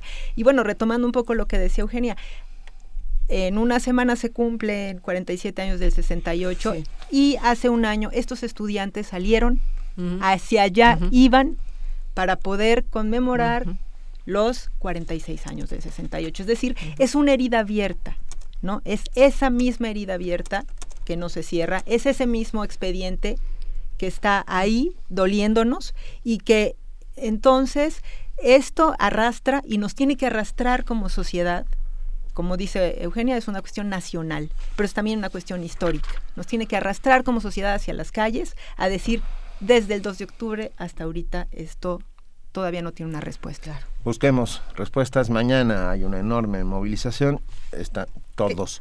Que, sea nuestra herramienta para ya no naturalizar la violencia, ¿no? Ya basta y creo que salir a las calles es la, herramienta que tenemos en este momento. Si puedo decir una cosa, creo que lo que no hemos mencionado es que la desaparición forzada es uno de los crímenes de lesa humanidad más terribles que existen. Sin lugar a dudas. Es difícil eh, cuantificar una cosa así, pero el no saber dónde está tu familiar, es un terror que se vive todos los días, todas las noches. Y estamos viviendo en un país donde tenemos 20 mil, 40 mil, no sabemos. Es ni, siquiera sabemos quiénes son, porque, porque las definiciones son también convenientemente chiclosas, ¿no? Entonces ni siquiera sabemos cuántos, ni cómo, ni, ni nada. Vayamos viendo, ¿qué les parece si nos volvamos a reunir en algún momento próximamente, pronto, para, para ver cómo van avanzando las cosas? Ah, seguiremos buscando preguntas y las seguiremos haciendo todo el tiempo, una y otra y otra vez.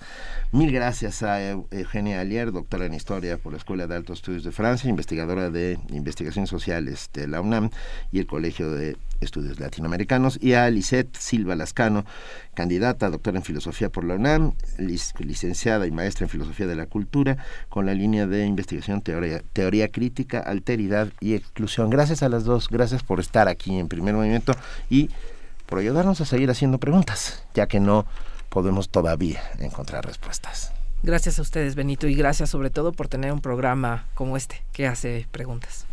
Muchas gracias. Buenos días. Primer movimiento. Donde la raza habla. 9 de la mañana con 48 minutos. Vamos a hablar ahora con nuestros amigos del Centro Universitario del Chopo. Livier Lara se encuentra en la línea, coordinadora de exposiciones en el Museo del Chopo, y nos va a hablar sobre las apariencias se engañan. Buenos días, Livier Lara, ¿cómo estás? Hola, buenos días, mucho gusto, muy contenta de platicarles sobre esta exposición. ¿Y que las, las apariencias se engañan o no? Eh, pues es una invitación a pensarlo de nuevo.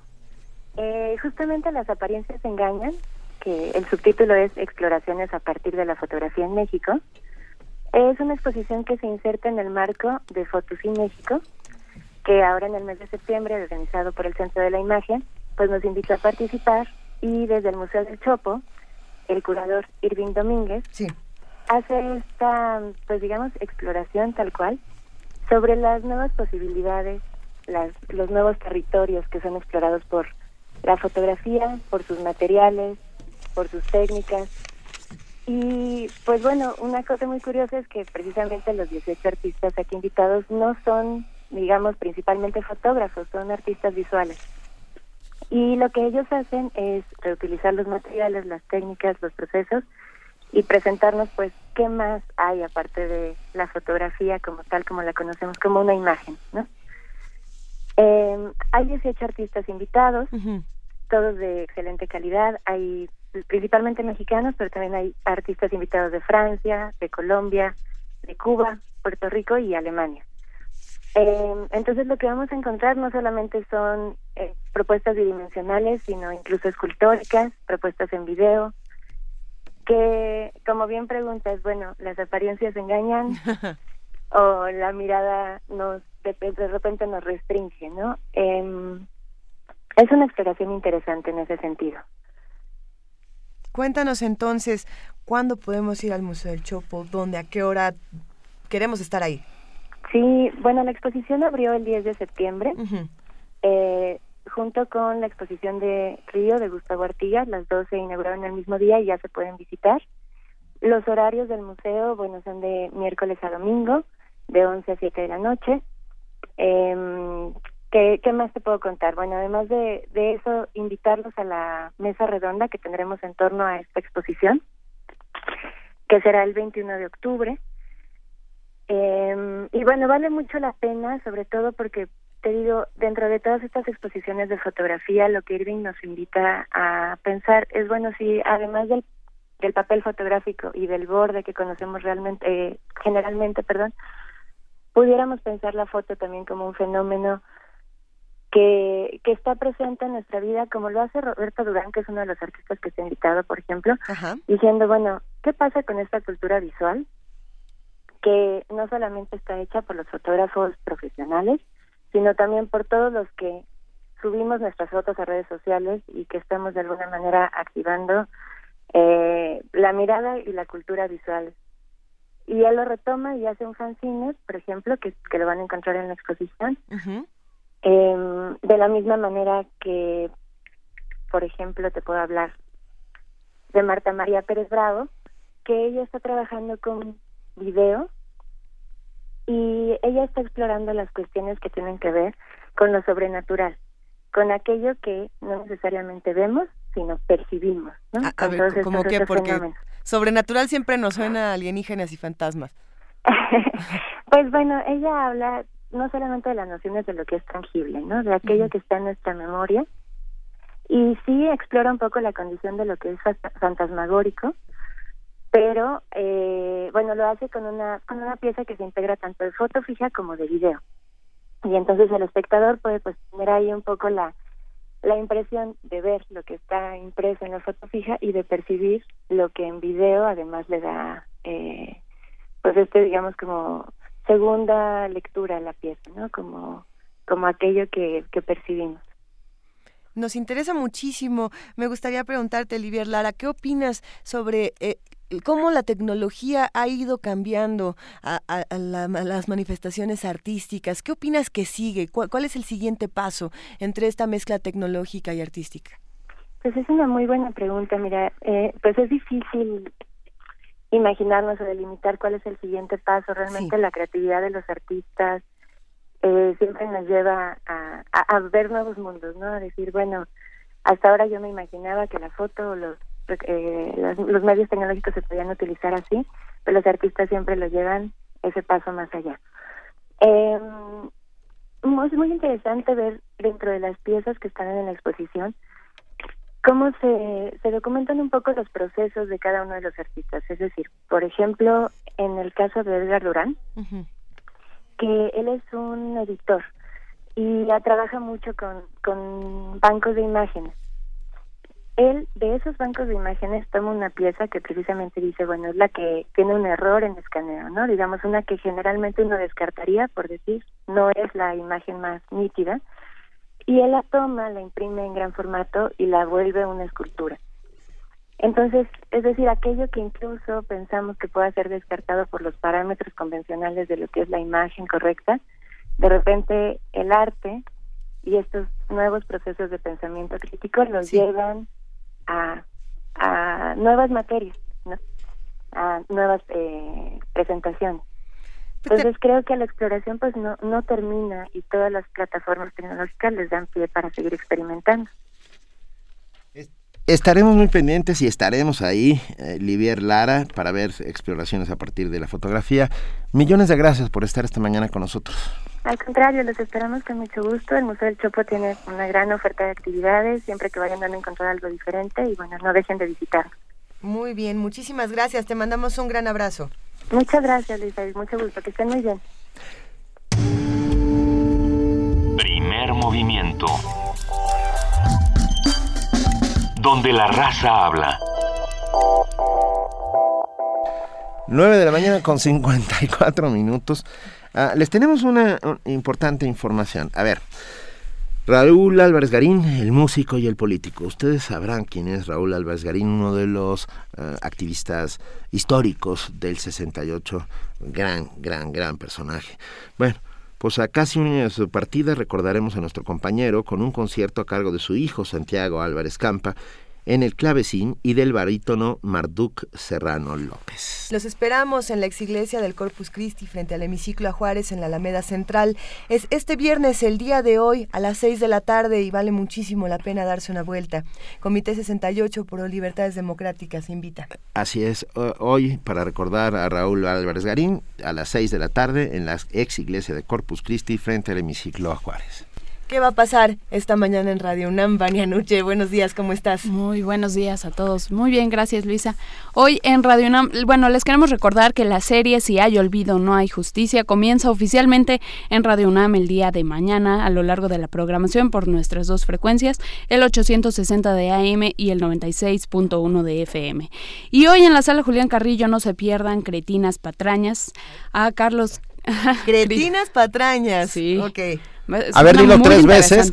A ver si se nos aparecen algo. A ver si se nos aparecen Cristos Lesama y Genaro Patraca. ok. Ellos van a estar en concierto en vivo en la sala Julián Carrillo, un poeta jarochilango y un cantautista desgenerado. en vivo aquí en Adolfo Prieto número 133, Colonia del Valle. No se lo pierdan a las 9 de la noche. La entrada es libre, los esperamos. Si no pueden venir, la transmisión también la pueden seguir por el 96.1 de FM. Venga. Y tenemos a los ganadores de el diccionario de Náhuatl. Es Eurídice Navarro. Raúl González Iturbe y Raúl Rodríguez García. Ellos ya tienen su diccionario y bueno, ya pueden venir por él a partir de hoy. Eh, visítenos en www.radiounam.unam.mx donde pueden encontrar toda la programación que preparamos diariamente. Vania, nos preguntan mucho en redes sociales cuál será el horario que tendrán estas cápsulas de si no hay olvido, no hay justicia. si hay olvido, tienen, no que hay escuchar, justicia. tienen que escuchar toda nuestra programación. eh, Va, va a pasar a lo largo de, de toda, Y se repiten. toda la cartelera. Se repite constantemente. Para que no se pierda ningún programa de Radio UNAM, sintonícenos diariamente. ¿Quién ganó, Vania, los tres libros? Ya lo dijimos. Ya lo dijimos? Euridice Ya lo Navarro, Raúl González y Raúl Rodríguez. Venga. Y tenemos más ganadores que se- te pondrás en contacto con ellos, los de las Exact- obras. Ah, sí, lo, no me traje la hoja, pero sí, yo me comunico con ustedes. Muy bien. Buen día. Venga. eh, Juana Inés de esa. A- Ya algo nos vamos. que vamos a ver qué tenemos el lunes. Todavía está en construcción el programa. del Está lunes. perfecto, o sea, Porque, entre otras cosas, vamos a hacer una reconstrucción y una conversación después de la marcha. ¿no? Vamos, Mañana. A, vamos a cubrirla y vamos a Mañana. hablar de ello. mañana 12 del día comienza es la marcha por el año, la conmemoración y la exigencia de justicia de este año ya de los terribles sucesos en, en Iguala. Nosotros ya nos vamos. Gracias a todos los que hacen posible Primer Movimiento. Gracias, Juan Inés de esa. Un placer como siempre. Muchas gracias a ustedes. Gracias, Benito Taibo. Muchas gracias, Luisa Iglesias. Eh, gracias a ustedes que hacen aquí con nosotros todos los días, comunidad. Esto fue Primer Movimiento. El mundo desde la universidad. Nos faltan 43.